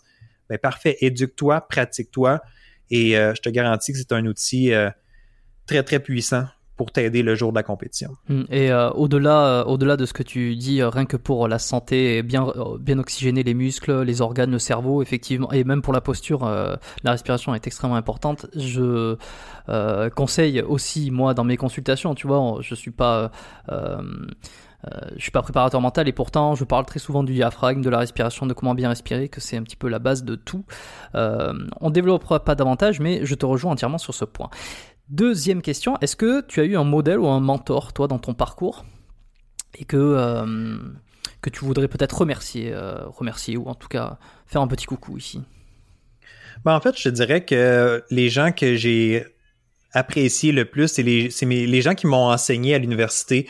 Parce que c'était des professeurs, oui, qui, qui nous enseignaient en classe, mais c'était souvent aussi des gens du terrain. Donc, des gens qui étaient en train de travailler avec des athlètes, euh, qui accompagnaient des équipes euh, au niveau euh, olympique, etc. Donc, c'est des gens qui avaient beaucoup du, du, bagage, des expériences à partager. Alors, je te dirais que c'est plus ces personnes-là qui m'ont inspiré, ou sinon, il y a différents collègues qui font d'excellent travail. Là. Je, vais me concentrer au Canada, du moins là pour l'instant. des gens qui peuvent être des gens que j'ai côtoyés, des gens en fait qu'on a des discussions ensemble. Donc c'est le fun quand on est capable d'avoir aussi euh, une communauté de pratique, donc d'avoir d'autres personnes dans notre domaine au lieu de se voir comme des compétiteurs, mais de se voir plus comme s'entraider puis faire grandir notre, profession. Euh, je dirais que je pourrais saluer, je pourrais remercier euh, Jean-François Ménard qui est, excellent en ce sens-là à, regrouper les gens, à bâtir une, équipe, puis tout le monde repousser nos propres limites. Donc Jean-François qui accompagne déjà des, des athlètes olympiens qui est, très présent. Je te dirais que c'est un, beau modèle à suivre. Et enfin, troisième et dernière question, est-ce qu'il y a un livre qui t'a particulièrement marqué et que tu recommandes souvent? Le livre que je recommande le plus souvent, pour être honnête, euh, ben, en fait, c'est un livre en anglais. Euh, j'ai pas beaucoup de livres francophones euh, à, recommander. Pas qu'il n'y en a pas des bons, c'est que ma lecture est plutôt dans le volet anglophone. Mais le livre, là, quelqu'un qui voudrait commencer à, s'éduquer à vraiment à faible coût, un livre qui va vous coûter, je sais pas moi, 20, 25 dollars peut-être, ça s'appelle Mind Gym, donc M-I-N-D, donc ton esprit, Gym, G-Y-M. donc, le, le, gymnase de, de l'esprit ou le gymnase mental, on pourrait résumer ça en français. Je ne crois pas qu'il existe en français. Euh, si oui, je, ne l'ai jamais vu, mais c'est un livre super simple qui se lit rapidement, euh, des petites sections, donc trois, quatre pages sur un sujet. Euh, c'est pas, je veux pas diminuer sa, qualité, mais c'est relativement simple, c'est accessible, c'est une belle introduction, je dirais, à tout le, volet euh, mental. Il y a des belles citations, puis il y a des exercices simples à faire là-dedans. Alors, Mind Gym, ça serait ma suggestion comme, comme premier livre, disons. Super, ben, je laisserai, euh, je laisserai euh, la référence dans les euh, notes de l'épisode, dans la description, pour ceux qui veulent aller voir. écoute, je te remercie d'être passé sur l'émission. petite dernière chose, si les gens, au-delà du club Direction Excellence, ils veulent te retrouver, que ce soit sur les réseaux, ils veulent en savoir un peu plus sur toi, ou, ou suivre ton actualité, par exemple, où c'est qu'ils peuvent se rendre en fait, euh, si vous connaissez mon nom, qui est Jonathan Lelièvre, vous ajoutez .com et vous allez tomber sur mon site web. Donc, jonathanlelièvre.com. Ça, c'est mon site web. Toutes les informations sont là. Mais évidemment, je suis présent aussi sur les médias sociaux, Facebook, euh, Instagram. Euh, sans toutes les nommer, on pourra mettre les informations dans, dans les notes de l'épisode, effectivement.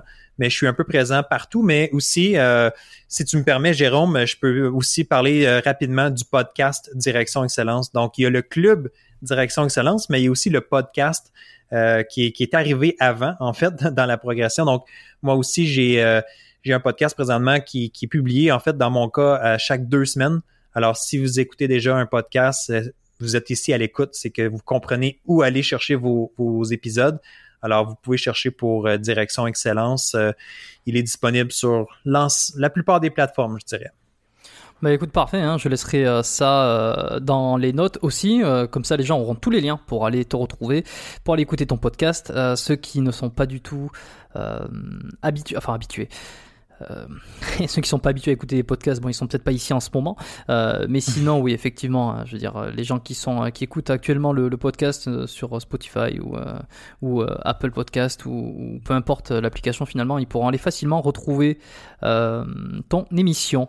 Et puis, ils pourront peut-être aussi découvrir un peu plus, d'un peu plus près, un peu plus profondément la préparation mentale, les outils, les les grandes idées, avant de peut-être passer au stade euh, supérieur, à savoir euh, de se former avec toi, que ce soit en one-to-one ou euh, à travers ta plateforme. je crois qu'on a tout dit. Jonathan, ben merci d'avoir consacré du temps à cet épisode. est-ce que tu aurais quelque chose à rajouter pour, pour terminer ou est-ce que tu un dernier message que tu voudrais faire passer? Ben, en fait, euh, oui, je voulais juste te dire merci. Merci pour euh, d'avoir pris le temps. Et je vais te féliciter aussi pour euh, ta persévérance parce que les gens, ils le savent peut-être pas, mais quand on est euh, créateur d'un podcast euh, et qu'on a des invités, c'est pas toujours facile d'arriver et de trouver le bon moment, le bon timing. Et euh, tu as été très persévérant avec moi, dans le bon sens du terme. Là, on, ça fait déjà plusieurs mois qu'on essayait de se trouver un moment pour se parler. ça fonctionnait pas, donc tu, tu m'as relancé et aujourd'hui on a finalement fait une entrevue ensemble. Puis c'était vraiment, c'était vraiment bien. Tes questions étaient bien préparées et tout ça. Donc moi j'ai vraiment aimer l'expérience. Puis comme tu le mentionnais, s'il y a des gens qui sont plus curieux, qui veulent en apprendre plus sur euh, la préparation mentale, euh, le volet psychologique, mais évidemment, c'est ce que je fais. Euh, j'offre beaucoup de contenu gratuit et tout ça. Donc, j'invite les gens à me suivre et à me contacter au besoin. Excellent. À bientôt, Jonathan. Merci. Merci d'avoir écouté cet épisode jusqu'à la fin. J'espère maintenant que le monde de la préparation mentale n'a plus aucun secret pour vous. Si vous êtes intéressé par les services de Jonathan ou à rejoindre son club, vous retrouverez tous les liens directement dans les notes de l'épisode. Partagez cet épisode à un ami sportif euh, à qui cet entretien pourrait euh, aider pour justement passer un cap dans ses résultats sportifs. Si vous souhaitez me soutenir et aussi soutenir le podcast Biomécanique, je vous encourage à me laisser une petite évaluation de 5 étoiles sur iTunes ou l'application euh, Apple Podcast sur iPhone. Si vous n'avez pas d'iPhone, vous pouvez essayer de voir s'il y a des gens autour de vous qui ont un iPhone pour pouvoir y laisser une petite, une petite évaluation. Ça m'aide plus que vous le pensez à faire connaître l'émission et à continuer de rentrer en contact avec tous ces athlètes, tous ces spécialistes pour qu'ils nous partagent leur savoir et qui nous révèlent le secret de leur réussite. Pour recevoir mes conseils et astuces d'ostéo pour vous aider à être mieux équilibré, en meilleure santé et plus efficace dans votre sport, un seul endroit, biomécaniquepodcast.com slash lettres. C'est le premier lien dans les notes, l'inscription est gratuite, profitez-en. Il est temps pour moi d'aller au sport, je vous souhaite une excellente journée à tous, on se retrouve très très vite dans un nouvel épisode du podcast Biomécanique. Ciao